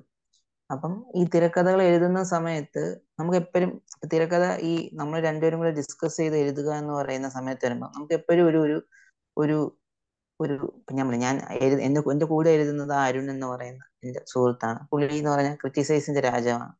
നമ്മൾ പരസ്പരം അങ്ങോട്ടും ഇങ്ങോട്ടും സാറ്റിസ്ഫൈ ചെയ്യാൻ ഭയങ്കര ബുദ്ധിമുട്ടാണ്. ഞാനൊരു കാര്യം പറഞ്ഞാൽ അത് പുള്ളിക്ക് കൺവിൻസ് ആവാനും പുള്ളി ഒരു കാര്യം പറഞ്ഞാൽ അത് എനിക്ക് കൺവിൻസ് ആവാനും ഭയങ്കര പാടാണ്. അപ്പൊ അതായതുകൊണ്ട് തന്നെ നമ്മൾ ഓരോ ഒരു ഒരു എവിടെയെങ്കിലും ഒരു സ്ഥലത്തൊന്ന് ഇടിച്ചു നിന്ന് കഴിഞ്ഞാൽ ഭയങ്കര ഡിസ്കഷൻസ് നടക്കും ഭയങ്കര ഡിസ്കഷൻസ് നടക്കുന്ന സമയത്ത് at some point of time എനിക്ക് ഒരു ഒരു തോന്നലുണ്ടായി. എനിക്ക് അതായത് എന്റെ ഒരു ആശയം അവനെ ഇമ്പ്രസ് ചെയ്യിക്കണം എന്നൊരു ഒരു ആഗ്രഹം ഉണ്ടായി വളരെ വളരെ എന്താ പറയാ വളരെ എന്താ പറയാ ചൈൽഡിഷ് ആയിട്ടുള്ളൊരു ആഗ്രഹമാണ്. ഇല്ല എന്ന് പറയുന്നില്ല. പക്ഷെ എന്നാലും നമ്മൾ ഈ പറയുന്ന പല സമയാവുന്ന സമയത്തും നമ്മൾ ഒരുപാട് ഡിസ്കഷന്റെ ഒടുവിലാണ് നമ്മൾ ഒരു ഒരു സംഭവത്തിൽ വന്നെത്തുന്നത്. എനിക്ക് ഫസ്റ്റ് ഞാൻ എഴുതി തീരുമ്പോൾ തന്നെ കാരണം അവൻ നല്ലൊരു എഴുത്തുകാരനാണ് അത് ആദ്യമേ തന്നെ അരുൺ എന്ന് പറയുന്നത് അരുൺ എന്തോ നല്ലൊരു എഴുത്തുകാരനാണ് ഞാൻ ഡിഗ്രിക്ക് പഠിക്കുന്ന സമയത്തായാലും ഒരുപക്ഷെ അരുണിന്റെ ഒക്കെ എഴുത്ത് കണ്ടിട്ടാണ് എനിക്ക് എഴുതാൻ കഴിവില്ല എന്നാണ് ഞാൻ സ്വയം തിരിച്ചറിഞ്ഞത്. അത് കഴിഞ്ഞിട്ട് എന്താണ് അരുണാണ് എന്റെ ആദ്യത്തെ ഷോർട്ട് ഫിലിമിന് തിരക്കഥ എഴുതിയത്. അപ്പം നമുക്കറിയാലോ നമ്മൾക്കിപ്പം അത്യാവശ്യം കഴിവുള്ള ഒരു വ്യക്തി ഉണ്ടെങ്കിൽ ആ വ്യക്തി ഇമ്പ്രസ് ചെയ്യിപ്പിക്കണം എന്നൊരു ആഗ്രഹം തോന്നും. അപ്പൊ അങ്ങനെ ഞാനൊരു ഭാനുവും കള്ളൻ എന്ന് പറയുന്ന ഒരു ഒരു കഥ എഴുതി. ആ കഥ പുള്ളി വായിക്കുന്ന സമയത്ത് നമ്മൾ അല്ല അപ്പോൾ ഇപ്പൊ നമ്മളിപ്പോ ഒരു ഒരു തിയേറ്ററിൽ ഇരുന്ന് ഇപ്പൊ എന്റെ ഒരു ഷോർട്ട് ഫിലിം ഒരാൾ ഇരുന്ന് കാണുകയാണെങ്കിൽ ആ വ്യക്തി കണ്ടു തീരുന്നത് വരെ ഞാൻ സ്ക്രീനിലല്ല നോക്കുന്നത്. ആ വ്യക്- വ്യക്തിയുടെ ഫേസിലാണ് നോക്കുന്നത്. എന്തൊക്കെയാണ് എക്സ്പ്രഷൻസ് മാറുന്നത്? അവർക്ക് ഇഷ്ടപ്പെടുന്നുണ്ടോ? എന്തൊക്കെയാണ്? അതുപോലെ ഈ പുള്ളിക്കാരൻ ഈ ഭാനുവും കളഞ്ഞും വായിക്കുന്ന സമയത്ത് ഞാൻ ഇങ്ങനെ മുഖത്ത് ഇങ്ങനെ നോക്കിക്കൊണ്ടിരിക്കുക ഒരു എക്സ്പ്രഷൻ ചേഞ്ചും ഇല്ല. പുള്ളി അത് മൊത്തം വായിച്ചു കഴിഞ്ഞിട്ട് പറഞ്ഞു അപ്പൊ എന്റെ ചോദിച്ചു കഥ വായിച്ചു കഴിഞ്ഞ ഉടനെ എന്റെ ചോദിച്ചു ഇതെന്ത് എന്ത് ചെയ്യാനാ പ്ലാൻ എന്ന് ചോദിച്ചു ഞാൻ എന്തായാലും എഴുതിയില്ലേ ഫേസ്ബുക്കിൽ വല്ലതും എടുത്തിടാന്ന് പറഞ്ഞു. അപ്പൊ പുള്ളി പറഞ്ഞു അതായത് നീ ഫേസ്ബുക്കിൽ ഇടണ്ട. ഇത് നീ വെച്ചേ. എന്തെങ്കിലും നീ ഒരു പുസ്തകം ഇറക്കുമ്പോൾ പബ്ലിഷ് ചെയ്യാന്ന് പറഞ്ഞു. ഇത്രേ പുള്ളി പറഞ്ഞുള്ളൂ. അപ്പം അത് ഭയങ്കര ഒരു ഒരു ഒരു ഗൂസ്ബം മൂമെന്റ് ആയി മാറി. കാരണം എന്തെന്ന് വെച്ച് കഴിഞ്ഞാൽ ഇതുവരെ ഒരു കാര്യത്തിലും പോസിറ്റീവ് ഫസ്റ്റ് പറയില്ല. അത് പുള്ളിയുടെ ഒരു ക്യാരക്ടറാണ് അത് എന്നെ ഒരുപാട് ഒരുപാട് സ്ഥലങ്ങളിൽ ഹെൽപ്പ് ചെയ്തിട്ടുണ്ട്. അത് പറയാതിരിക്കാൻ വയ്യ. കാരണം പറയുന്ന ക്രിറ്റിസിസം പുള്ളി ഇപ്പൊ അരുൺ എന്റെ അടുത്ത് പറയുമ്പോൾ എനിക്ക് ഉറപ്പുള്ള സംബന്ധിച്ച കൺസ്ട്രക്റ്റീവ് ക്രിറ്റിസിസമേ പറയൂ. അതൊരു വലിയ കാര്യമാണ്. അപ്പം ഒന്നും പറയാതെ അത് കേട്ടപ്പോൾ എനിക്ക് ഭയങ്കരമായിട്ട് ഒരു മോട്ടിവേഷൻ എന്ന് പറഞ്ഞൊരു സംഭവം ഉണ്ടായി. അപ്പൊ എന്റെ മനസ്സിൽ വിചാരിച്ചു ഓക്കെ ഞാനൊരു പുസ്തകം ഇറക്കുന്നെങ്കിൽ ആദ്യം ഇറക്കാൻ പോകുന്നത് ഒരു ചെറുകഥാ സമാഹാരമായിരിക്കും അതിലേക്ക് വേണ്ടി എനിക്കൊരു കഥയായി ഒരു കഥ ഞാൻ മാറ്റിവെച്ചു. അത് കഴിഞ്ഞ് ഏകദേശം ഒരു ആറ് മാസം കഴിഞ്ഞ് എനിക്ക് കോവിഡ് പിടികിട്ടു അപ്പൊ എനിക്ക് കോവിഡ് പിടികിട്ടുമെന്ന് വെച്ച് കഴിഞ്ഞാൽ അത്യാവശ്യം ഭയങ്കര ഡിപ്രസ്ഡ് ആയിട്ടിരിക്കുന്ന ഒരു സിറ്റുവേഷനിലാണ് അതായത് ഞാനൊരു മ്യൂസിക്കൽ ആൽബം ചെയ്യാൻ വേണ്ടി ഇറങ്ങി തിരിച്ചു. അപ്പം അതിന്റെ പാട്ടൊക്കെ എല്ലാം സെറ്റായി അതിന്റെ ഷൂട്ട് ഒരു രണ്ടോ മൂന്നോ തവണ മുടങ്ങി. എനിക്കൊരു അത്യാവശ്യം നല്ലൊരു എമൗണ്ട് അപ്പം എന്റെ മിക്കവാറും ഉള്ള പ്രൊഡക്ഷനിലൊക്കെ ഞാനായിരിക്കും പ്രൊഡ്യൂസർ അപ്പം അത്യാവശ്യം നല്ലൊരു എമൗണ്ട് കൊണ്ടുചെന്ന് കളഞ്ഞു. അപ്പൊ കൊണ്ടുചെന്ന് കളഞ്ഞു എന്ന് പറയുമ്പോഴത്തേക്ക് ആ വീട്ടിൽ പൊതുവെ അറിയാലോ കാശ് സൂക്ഷിക്കുന്നില്ല എന്നുള്ള രീതിയിൽ ഭയങ്കര വഴക്കം മറ്റു കാര്യങ്ങളൊക്കെ. കാരണം കിട്ടുന്ന പൈസ എവിടെ നിന്ന് എന്ത് പൈസ കിട്ടിക്കഴിഞ്ഞാലും ഞാനത് ഇൻവെസ്റ്റ് ചെയ്യുന്ന ഷോർട്ട് ഫിലിമിലായിരിക്കും. ഇതിന്ന് റിട്ടേൺസ് ഞാൻ എക്സ്പെക്ട് ചെയ്യുന്നുമില്ല. അപ്പൊ അതുകൊണ്ട് ഇങ്ങനെ അത്യാവശ്യം നല്ല അതായത് പറഞ്ഞ വിഷമം തോന്നുന്ന രീതിയിലുള്ള ഒരു പൈസ ഞാൻ ഇതിന് വേണ്ടി കാരണം കളഞ്ഞു എന്ന് പറഞ്ഞു കഴിഞ്ഞാൽ എനിക്കിത് പുറത്തിറക്കാൻ പറ്റുന്നില്ല. കാരണം പാട്ട് ഞാൻ ചെയ്യാൻ വേണ്ടി അത്യാവശ്യം നല്ല പൈസയായി. അതിനുശേഷം ഇത് ഷൂട്ട് ചെയ്യാൻ വേണ്ടി പറ്റുന്നില്ല. അങ്ങനെ ഷൂട്ട് മുടങ്ങിയതിന്റെ പേരിൽ കുറെ പൈസ അങ്ങനെ ഒരു ഡിപ്രഷൻ ആ അപ്പൊ രണ്ട് ലാസ്റ്റ് ഷൂട്ട് മുടങ്ങുന്നത് എനിക്ക് കോവിഡ് ആവുന്നത് കൊണ്ടാണ് അപ്പൊ ആ ഷൂട്ടൊക്കെ മുടങ്ങി ഞാൻ വന്ന് കോവിഡ് സമയത്ത് ഇരിക്കുന്ന സമയത്ത് എനിക്ക് കിടന്നിട്ട് ഉറക്കാൻ ആരെയും കാണാൻ പറ്റില്ല. ഒരു റൂമിനകത്ത് അടച്ചു കിടക്കുകയല്ലേ എനിക്ക് ആരെയും കാണാനും പറ്റുന്നില്ല. എനിക്ക് ആരോടും ഒന്നും പറയാനും പറ്റുന്നില്ല. എനിക്കാണെങ്കിൽ ഭയങ്കര ഒരു ഡിപ്രഷൻ. എന്തെങ്കിലുമൊക്കെ ചെയ്യണം എന്ന് തോന്നി. അപ്പൊ ഞാൻ ചുമ്മാ ലാപ്ടോപ്പ് എടുത്തിരുന്ന് ടൈപ്പ് ചെയ്തു. ഒരു ഒരു ഒരു ഒരു കഥയും കൂടെ ടൈപ്പ് ചെയ്തു. അത് തിരുമുറിവ് എന്ന് പറഞ്ഞൊരു കഥ ടൈപ്പ് ചെയ്തു. ഞാൻ അപ്പൊ തന്നെ അത് ടൈപ്പ് ചെയ്തു. അരുണിന് സെൻഡ് ചെയ്ത് കൊടുത്തു. അരുൺ പറഞ്ഞു അരുൺ ജസ്റ്റ് ഇത്ര മാത്രമേ തിരിച്ചയച്ചുള്ളൂ. കണ്ടിന്യൂ എന്ന് പറഞ്ഞ് അയച്ചു. ഞാനൊന്നും എനിക്ക് പത്ത് ദിവസത്തോളം ഞാൻ ക്വാറന്റൈനിലായിരുന്നു കംപ്ലീറ്റ് ക്വാറന്റൈനിലായിരുന്നു ഈ പത്ത് ദിവസവും ഞാൻ ഓരോ കഥ വെച്ചെഴുതി അപ്പോ എന്തോ എനിക്ക് ക- ഞാൻ എഴുതുന്ന കഥകളൊന്നും സത്യം പറഞ്ഞ എന്റെ ചിന്തകളാണോ എന്ന് ചോദിച്ചാൽ എനിക്കറിയില്ല. എനിക്ക് തോന്നുന്നു ആരോ എവിടെയെന്നോ പറഞ്ഞു തരുന്ന ഒരു ഒരു ഡിവൈൻ ഇന്റർവെൻഷൻ ഒക്കെ പറയാം. അല്ലെങ്കിൽ എനിക്ക് ഉറപ്പുണ്ട്. കാരണം പത്ത് ദിവസം കൊണ്ട് പത്ത് കഥകൾ അതും എന്റെ ഡിഫറെന്റ് ജോണേഴ്സിലുള്ള പല രീതിയിലുള്ള പത്ത് കഥകൾ എഴുതാൻ പറ്റി. അപ്പൊ ഈ ഭാനും കളനും കൂടെ ചേർത്ത് പതിനൊന്ന് കഥയായി. ആ കോവിഡ് കഴിഞ്ഞ് ഞാൻ ഈ പത്ത് കഥകൾ എടുത്ത് വായിച്ച് അരുണിനെയൊക്കെ കാണിച്ച് അപ്പം പറഞ്ഞു എടാ നീ ഇത് ഒരു ഒരു പത്ത് കഥ പത്ത് കഥയായില്ലേ നീ ഒരു ബുക്ക് ആക്കി കൂടെ എന്ന് ചോദിച്ചു. ഞാൻ ബുക്ക് ബുക്കാക്കാനായിട്ട് പത്തിരുന്നൂറ് പേജെങ്കിലും ഒക്കെ വേണ്ടേ അതിന്റെ ആവശ്യമൊന്നുമില്ല നീ ഇത് വെച്ച് ചെയ്യാൻ പറഞ്ഞു. പിന്നെ എന്റെ മനസ്സിൽ ഓക്കെ എങ്ങനെയെങ്കിലും ബുക്ക് ആക്കണം എന്നുള്ള രീതിയിൽ വീണ്ടും ഒരു കുറച്ച് കഥകളും കൂടെ എഴുതി കഥകൾ എഴുതിയതിനു ശേഷം ആ പിന്നെ ഇത് ബുക്കാക്കാൻ എന്ത് ചെയ്യണം എന്നുള്ളൊരു സംഭവമാണത്. അപ്പം ഫേസ്ബുക്കിലൊക്കെ ഒരുപാട് പേരെ ഒരു ഒരു ഒരു റിലേറ്റീവ് ഉണ്ടായിരുന്നു അവരോടെല്ലാം ഇങ്ങനെ ചോദിച്ചു ഇത് എന്ത് ചെയ്യാൻ പറ്റും എന്ന് ചോദിച്ചു. അപ്പോൾ കുറെ പബ്ലിഷേഴ്സിന്റെ നമ്പർ അയച്ചു തന്നു. അപ്പം കുറെ പബ്ലിഷേഴ്സിന്റെ നമ്പർ അയച്ചു തന്നു. അപ്പൊ ഇവരെല്ലാരും വിളിക്കുമ്പോഴത്തേക്ക് ഇത് അയച്ചു കൊടുക്കുക എന്നുള്ള ഒരു സംഭവം പറയും. അപ്പം പ്രധാന മേജർ ആയിട്ടുള്ള ഇപ്പം ഡി സി മാതൃഭൂമി മനോരമ ഇവർക്ക് ഞാൻ അയച്ചു കൊടുത്തില്ല. കാരണം എന്തെന്ന് വെച്ച് കഴിഞ്ഞാൽ അത് സ്വാർത്ഥത എന്നതുകൊണ്ട് തന്നെയാണ്. കാരണം ഇൻ കേസ് അവർ പരിഗണിച്ച് ഇത് പബ്ലിഷ് ചെയ്താലും ഒരുപാട് പ്രശസ്തരുത പുസ്തകം പബ്ലിഷ് ചെയ്യുന്ന ആൾക്കാരാണ് അപ്പം അവരെ വെച്ച് നോക്കുമ്പോഴത്തേക്ക് എന്റെ ഒരു പുസ്തകം അവർക്ക് ഒന്നുമല്ല. അപ്പൊ അതുകൊണ്ട് കുറച്ചുകൂടെ അത്രയും എന്താ പറയാ പോപ്പുലർ അല്ലാത്ത കുറച്ച് പബ്ലിഷേഴ്സിന്റെ അടുത്ത് ചെന്നു. ചിലരൊക്കെ സംഭവം വായിച്ചിട്ട് തിരിച്ചു വന്ന റിപ്ലൈ എന്ന് വെച്ച് കഴിഞ്ഞാൽ ഞാൻ ചെയ്യാം. ഞങ്ങൾ ഇത് പബ്ലിഷ് ചെയ്യാം. But you need to pay എന്ന് പറഞ്ഞൊരു സംഭവം വന്നു. അപ്പം എന്റെ ഒരു അവസ്ഥ ആലോചിക്കണം കാരണം വെച്ചാൽ ഞാൻ ഷോ മറ്റേ ആൽബത്തിന് വേണ്ടി അങ്ങനെ ഒരു പൈസ ഇല്ലാത്തൊരവസ്ഥയിൽ നിൽക്കുന്ന സമയത്ത് അത്യാവശ്യം കടവും അത്യാവശ്യം കടത്തിന്മേൽ കടവും ഒക്കെ ആയി നിൽക്കുന്ന സമയത്ത് ഇത് എനിക്ക് അത്യാവശ്യം ബുദ്ധിമുട്ടുള്ള സംഭവമായിരുന്നു. അപ്പൊ ആ സമയത്താണ് റീബുക്ക് ബുക്ക് ബൈൻഡറി എന്ന് പറഞ്ഞൊരു സ്ഥലത്ത് ചെല്ലുകയും അവിടെ ചെന്നിട്ട് ഇങ്ങനെ ഈ ഫേസ്ബുക്കിലൂടെയുള്ള കോണ്ടാക്റ്റിലാണ് അവരെ ചെല്ലുന്നത്. അവർക്ക് അയച്ചു കൊടുത്തു. അപ്പം ആദ്യം അവർ പറഞ്ഞു ഇങ്ങനെ എന്താ പൈസ മുടക്കി നിങ്ങൾക്ക് പബ്ലിഷ് ചെയ്യാം. അല്ലെങ്കിൽ മെറിറ്റിൽ പബ്ലിഷ് ചെയ്യാം. അപ്പം മെറിറ്റിൽ പബ്ലിഷ് വെച്ചാൽ മെറിറ്റ് ഇല്ലാത്തതൊന്നല്ല. പക്ഷെ പബ്ലിഷ് ചെയ്യുന്നതിന് കുറെ ഡിലേ അങ്ങനത്തെ കുറെ സാധനങ്ങൾ വരാൻ സാധ്യതയുണ്ടെന്ന് പറഞ്ഞു. വായിച്ചു കഴിഞ്ഞതിന് ശേഷം പുള്ളിക്കാരൻ പറഞ്ഞു അല്ല നമുക്കിത് അല്ലാതെ പബ്ലിഷ് ചെയ്യാം. കുഴപ്പമില്ല. എന്നുള്ളൊരു കൈൻഡ് ഓഫ് സ്റ്റെഫിലേക്ക് വന്നു. പിന്നെ എല്ലാം വളരെ പെട്ടെന്നായിരുന്നു. വളരെ പെട്ടെന്നായിരുന്നു. അതായത് ഒരു ജൂലൈ അവസാനം വരെയും ഈ വർഷം എനിക്കൊരു പുസ്തകം ഇറക്കാൻ പറ്റുമെന്നോ? അല്ലെങ്കിൽ അങ്ങനെ ഒരു സംഭവം എന്റെ മനസ്സിലില്ല. പക്ഷേ ജൂലൈ അവസാനത്ത് ആയപ്പോഴത്തേക്കും പുള്ളിക്കാരൻ എന്നോട് പറഞ്ഞെന്ന് വെച്ച് കഴിഞ്ഞാൽ നമുക്കൊരു സെപ്റ്റംബർ ഒക്കെ ആകുമ്പോഴത്തേക്ക് പുസ്തകം ഇറക്കാമെന്ന് പറഞ്ഞു. ഞാനും അന്നത്തെ ദിവസം ദഹിക്കുക എന്ന് പറയുന്നത് എനിക്കും കുറച്ചൊരു ബുദ്ധിമുട്ടുള്ളൊരു സംഭവമായിരുന്നു. കാരണം ഞാൻ ഇനിയിപ്പം ചിന്ത ശരിയാണോ? അപ്പൊ എന്റെ കൂടെ ഇരുന്ന പിന്നെ നമ്മൾ എന്റെ സമയ ഞാൻ ഡിഗ്രിക്ക് പഠിക്കുന്ന സമയത്ത് എന്റെ ഫ്രണ്ട്സ് മൂന്ന് പേരും അത്യാവശ്യം നല്ല രീതിയിൽ എഴുതുന്നവരാണ്. അവർ ഇപ്പോഴും എഴുതുന്നവരാണ്. അവരെന്നെ വിളിച്ചിട്ട് പറയാണ് ഞാൻ അവർക്ക് മോട്ടിവേഷൻ ആണെന്ന് പറഞ്ഞു.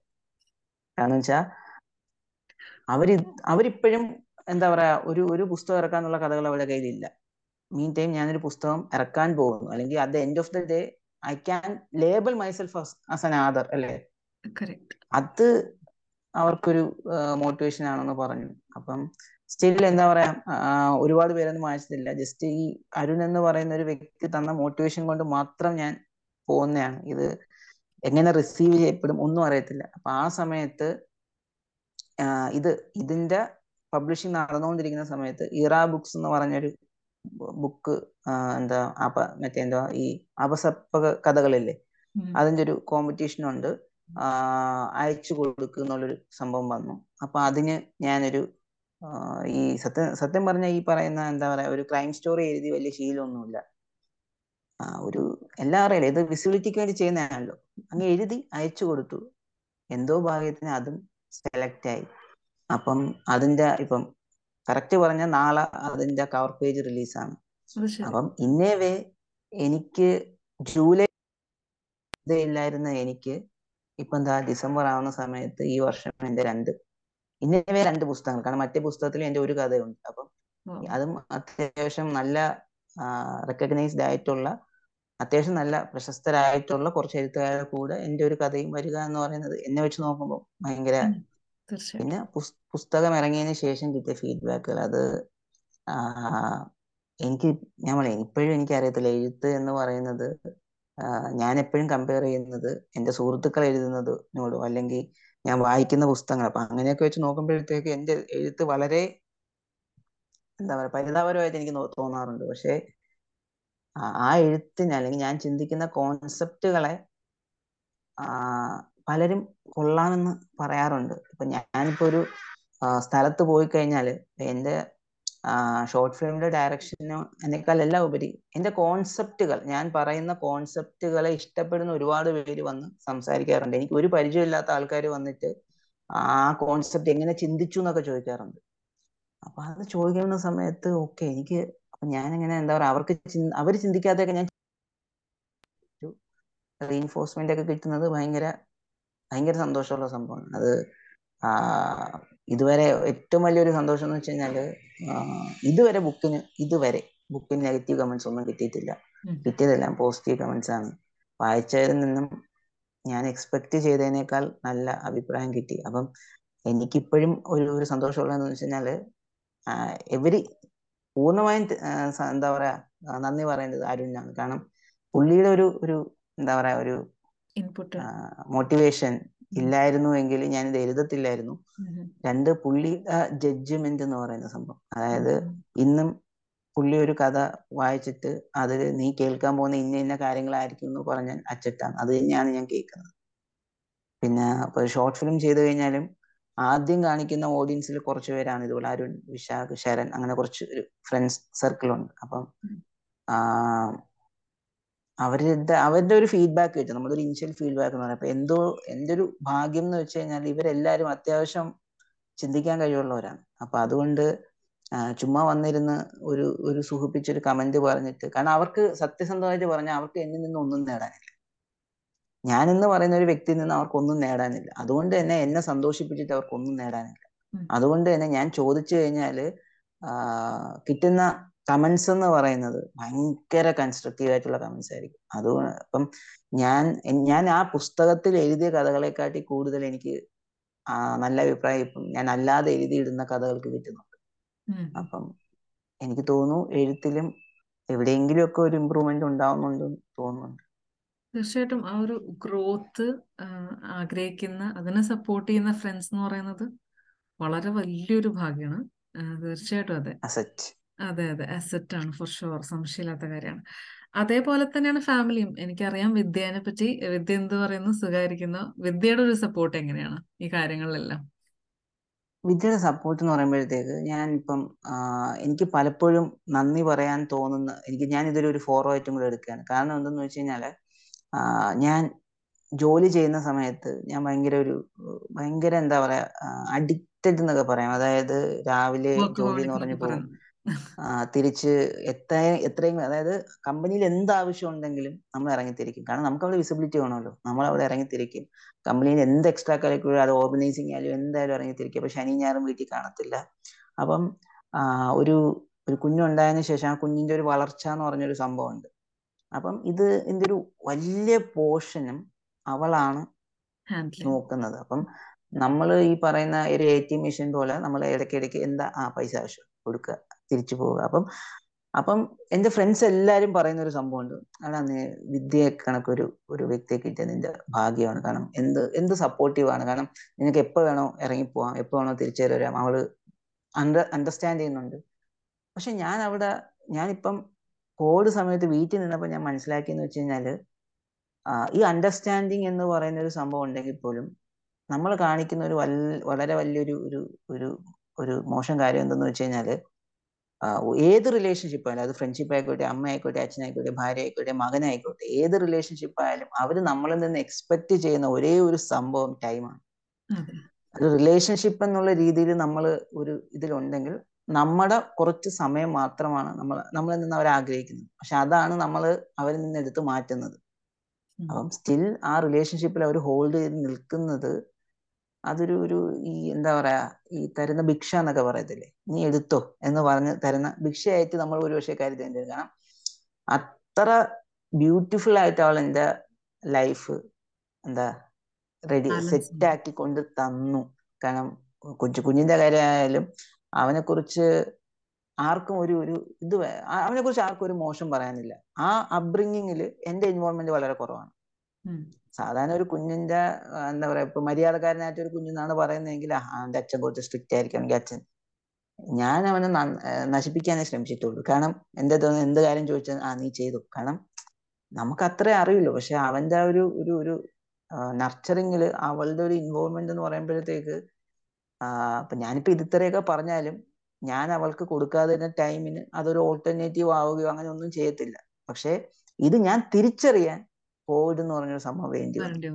മറ്റത് ഞാനും അത് ടേക്കൺ ഫോർ ഗ്രാൻഡഡ് എന്നുള്ള രീതിയിലിരുന്നു. പക്ഷെ പിന്നെ ഞാൻ ആ അവളുടെ കൂടെ നിൽക്കുന്ന സമയത്ത് ആ ചിലപ്പം ഒരു ഒരു സ്മൈൽ കാണുമ്പോൾ പോലും നമുക്ക് കിട്ടുന്ന ഒരു കൈൻഡ് ഓഫ് ഒരു സന്തോഷമാണ് അല്ലെങ്കിൽ കൊച്ചിന്റെ ഒരു ആവശ്യം നമ്മൾ ചെയ്തു കൊടുക്കുമ്പോൾ നമുക്ക് കിട്ടുന്ന ഒരു സന്തോഷമുണ്ട്. അല്ലെങ്കിൽ അവളുടെ കുഞ്ഞു കുഞ്ഞു ആഗ്രഹങ്ങൾ ഇതൊക്കെയാണെന്ന് നമ്മൾ തിരിച്ചറിയുന്ന സമയത്ത് ഇതൊന്നും നമ്മൾ നേരത്തെ ചെയ്ത് കൊടുത്തിട്ടില്ലല്ലോ എന്ന് ആലോചിക്കുമ്പോൾ ഒരു ഗിൽട്ട് ഉണ്ട്. അപ്പൊ അതൊക്കെ തിരിച്ചറിയുന്ന സമയത്ത് പലപ്പോഴും തോന്നിയിട്ടുണ്ട്. കാരണം അവൾ അത്രയും അത്രയും എന്താ പറയാ നല്ല മനസ്സുള്ള ഒരു വ്യക്തി ആയതുകൊണ്ട് പലതും ഞാൻ അറിഞ്ഞിട്ടില്ല. പക്ഷേ ഞാൻ അറിയേണ്ടിയിരുന്നു. കാരണം അവൾ പറയാൻ വേണ്ടി ഞാൻ കാത്തിരിക്കുകയും ചെയ്യരുതായിരുന്നു ഞാൻ സ്വയം തിരിച്ചറിയണോ പോയി. കാരണം അവൾ പറഞ്ഞില്ല എനിക്ക് തിരിച്ചറിയാനായിട്ട് കോഡ് എന്ന് പറഞ്ഞൊരു സംഭവം വേണ്ടി അപ്പം ഞാൻ പറയാം ഇപ്പം വർക്ക് ലൈഫ് ബാലൻസ് എന്ന് പറഞ്ഞൊരു ഒരു സംഭവമുണ്ട്. പക്ഷേ ഞാൻ ബാലൻസ് ചെയ്തുകൊണ്ടിരുന്നത് വർക്ക് ആൻഡ് മൈ പാഷനാണ് ലൈഫ് അവിടെ എവിടെയോ കുടുങ്ങി കിടക്കുകയായിരുന്നു ഒരാളുണ്ടല്ലോ. കെയർ ചെയ്യുന്നുണ്ടല്ലോ. അതെ. എന്താ പറയാ നമ്മളിപ്പം ഞാൻ പറയാം അതിപ്പം വൈഫിന്റെ കാര്യം മാത്രമല്ല അത് എന്റെ അമ്മയുടെ കാര്യമായാലും ശരി അച്ഛന്റെ കാര്യമായാലും ശരി. ആ എല്ലാവരും നമ്മൾ നിന്ന് സത്യം പറഞ്ഞാൽ അപ്പൊ നമ്മളിപ്പോ വിചാരിക്കും നമ്മൾ നിന്ന് ആഗ്രഹിക്കുന്നത് പൈസ ആയിരിക്കും അല്ലെങ്കിൽ ഒരു ഫിനാൻഷ്യൽ വെൽനെസ് ആയിരിക്കും എന്നൊക്കെ വിചാരിക്കും. പക്ഷെ അല്ല ഏത് റിലേഷൻ ഇപ്പൊ ഫ്രണ്ട്ഷിപ്പ് ആണെങ്കിൽ പോലും നമ്മൾ നിന്ന് എല്ലാ ആൾക്കാരും ആഗ്രഹിക്കുന്നത് നമ്മുടെ കുറച്ച് സമയമാണ്. അത് നമുക്ക് കൊടുക്കാൻ പറ്റിയില്ല എങ്കിൽ ആസ് എ പേഴ്സൺ നമ്മളൊരു ഫെയിലിയർ തന്നെയാണ്. ആ ഒരു റിലേഷൻഷിപ്പിൽ അങ്ങനെയാണ് എങ്കിൽ ഒരു രണ്ട് മൂന്ന് വർഷം മുമ്പ് വരെ എന്റെ എന്താ പറയാ മാരേജിലായാലും ശരി എന്റെ അച്ഛനമ്മ ഒരു ഫാദർ മദർ സൺ റിലേഷൻഷിപ്പിലായാലും ശരി എന്ത് എന്റെ സഹോദരിക്ക് ആണെങ്കിലും ശരി ഞാൻ ഇടയ്ക്കൊക്കെ അതും സഹോദരിയുടെ കാര്യം ചിന്തിച്ചിട്ടുണ്ട്. ഞാൻ ഈ പറയുന്ന സമയം കൊച്ചിലെ ഒന്നും തന്നെ എന്റെ അനിയത്തിയുടെ കൂടെ ഒന്നുമല്ല ഞാൻ കളിച്ചിട്ടുള്ളത്. ഞാൻ എന്താ പറയാ എന്റെതായിട്ടുള്ള ഒരു ലോകത്ത് ഞാൻ ഇങ്ങനെ അപ്പൊ അവളൊക്കെ എന്ന് പറഞ്ഞു കഴിഞ്ഞാൽ അവൾ സ്വന്തമായിട്ട് കളിച്ച് അവൾക്ക് ഒരുപാട് സുഹൃത്തുക്കളൊന്നും ഇല്ലായിരുന്നു. അപ്പം ഞാൻ എന്റെതായിട്ടുള്ള ലോകം പക്ഷെ ഒരു പക്ഷേ ഞാൻ തിരിച്ചറിവിലേക്ക് വന്ന് എത്തുന്നത് കൊണ്ട് ഇങ്ങനെയൊക്കെ തോന്നുന്നതായിരിക്കാം. പക്ഷെ എന്നിരുന്നാലും പല സമയത്തും ഭയങ്കരമായിട്ടൊരു ഇനി നമുക്ക് അവർക്ക് അത് തിരിച്ചു കൊടുക്കാൻ പറ്റില്ലല്ലോ എന്ന് ആലോചിക്കുന്ന സമയത്ത് ഭയങ്കരമായിട്ടൊരു ഒരു ഒരു റിഗ്രറ്റ് ഉണ്ട് സത്യമായിട്ടും ഉണ്ട്. കാരണം അത് ചെയ്യേണ്ടതായിരുന്നു പല സമയത്ത്. പക്ഷെ അത് അതുകൂടി കോമ്പൻസേറ്റ് ചെയ്യാൻ ശ്രമിക്കുന്നുണ്ട്. അത് പക്ഷെ എത്ര നമ്മൾ എത്ര ഏറ്റ് കെട്ടിയാലും അത് മുഴിച്ചിരിക്കും. അതെ. പക്ഷെ തീർച്ചയായിട്ടും ഇനി ഇപ്പൊ തൊട്ട് നമ്മൾ ചെയ്യുന്നതിന് അതൊരു വലിയൊരു വാല്യുബിൾ കാര്യമാണ്. കാരണം നമ്മൾ ചെയ്തുകൊണ്ടിരുന്നു അത് നമ്മൾ മനസ്സിലായാലും ചിലരത് ഉള്ളിലേക്ക് എടുക്കില്ലല്ലോ. ഇപ്പൊ നേരത്തെ വിഷ്ണു പറഞ്ഞ പോലെ എനിക്കൊരു കാര്യം കൺവിൻസ്ഡ് ആയി. അപ്പൊ അത് ഞാൻ മാറ്റേണ്ടതാണെന്ന് ഞാൻ മനസ്സിലാക്കി. അപ്പൊ അത് ഞാൻ മാറ്റുന്നു. അവിടെയാണ് നമ്മൾ എല്ലാവരും പഠിക്കേണ്ട ഒരു പോയിന്റ് ഉള്ളത്. വിദ്യയെ പറ്റി പറയുന്നത് എനിക്ക് പേഴ്സണലി അറിയാവുന്ന ഒരാളായതുകൊണ്ടും കൂടിയാണ് നമ്മൾ വിദ്യയും കൂടെ പറ്റി ഇവിടെ പറഞ്ഞത്. എനിക്ക് ഈ കോൺവെർസേഷൻ തുടങ്ങുമ്പോൾ നോർമലി എനിക്ക് അറിയേണ്ട കുറച്ച് കാര്യങ്ങൾ ഫിലിം മേക്കിങ്ങിനെ പറ്റിയും ഓതറിങ്ങിനെ പറ്റിയൊക്കെ അറിയാന്നുള്ളത് മാത്രമായിരുന്നു പക്ഷെ അതിനേക്കാളൊക്കെ അപ്പുറത്ത് വിഷ്ണു എന്ന വ്യക്തിയിൽ നിന്ന് ഒരുപാട് കാര്യങ്ങൾ ഞാൻ എന്ന വ്യക്തിക്ക് കിട്ടിയിട്ടുണ്ട് ഈ ഒരു കോൺവെർസേഷനിൽ ഇറ്റ് വാസ് റിയലി ബ്യൂട്ടിഫുൾ ഞാൻ വിചാരിക്കാത്ത രീതിയിലും കൂടെ നമ്മൾ കുറെ കാര്യങ്ങൾ ഡിസ്കസ് ചെയ്ത പോലെ തോന്നി. ഒത്തിരി സമയം എനിക്ക് വേണ്ടി ഇപ്പോൾ ഓൾറെഡി തന്നു കഴിഞ്ഞു.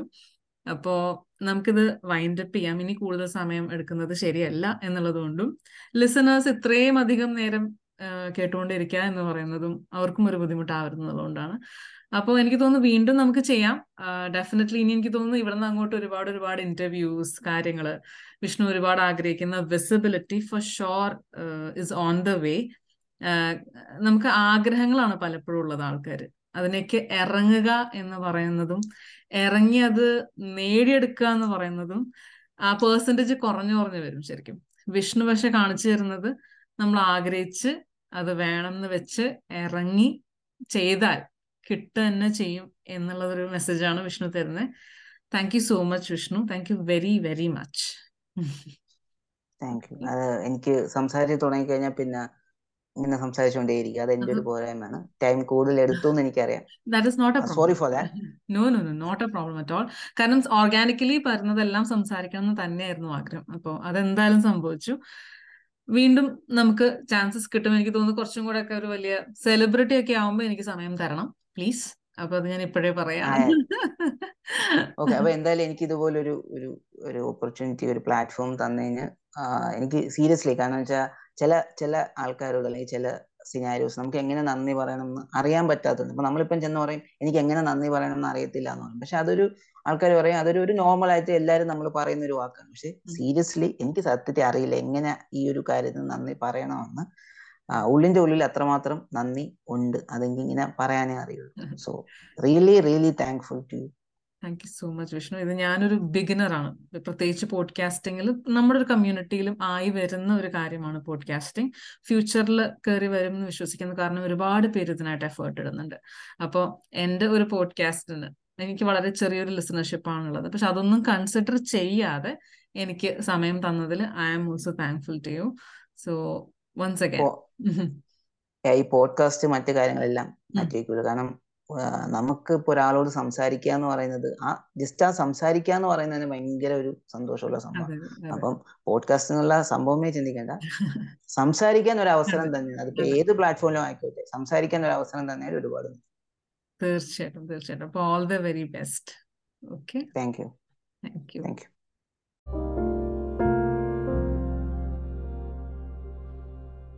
വിഷ്ണുവുമൊത്തുള്ള ഈ ഒരു കോൺവെർസേഷൻ ഈ എപ്പിസോഡ് എല്ലാവർക്കും ഇഷ്ടപ്പെട്ടു എന്ന് പ്രതീക്ഷിക്കുന്നു. തീർച്ചയായിട്ടും നിങ്ങളുടെ അഭിപ്രായങ്ങൾ അറിയിക്കണം. എപ്പോഴും പറയുന്ന പോലെ feedback really really matters Fables and Chats podcast ചാനലിൽ കൂടുതൽ എപ്പിസോഡ്സുമായിട്ട് വീണ്ടും വരാം. അതുവരേക്കും എല്ലാവരും stay safe stay happy thank you so much bye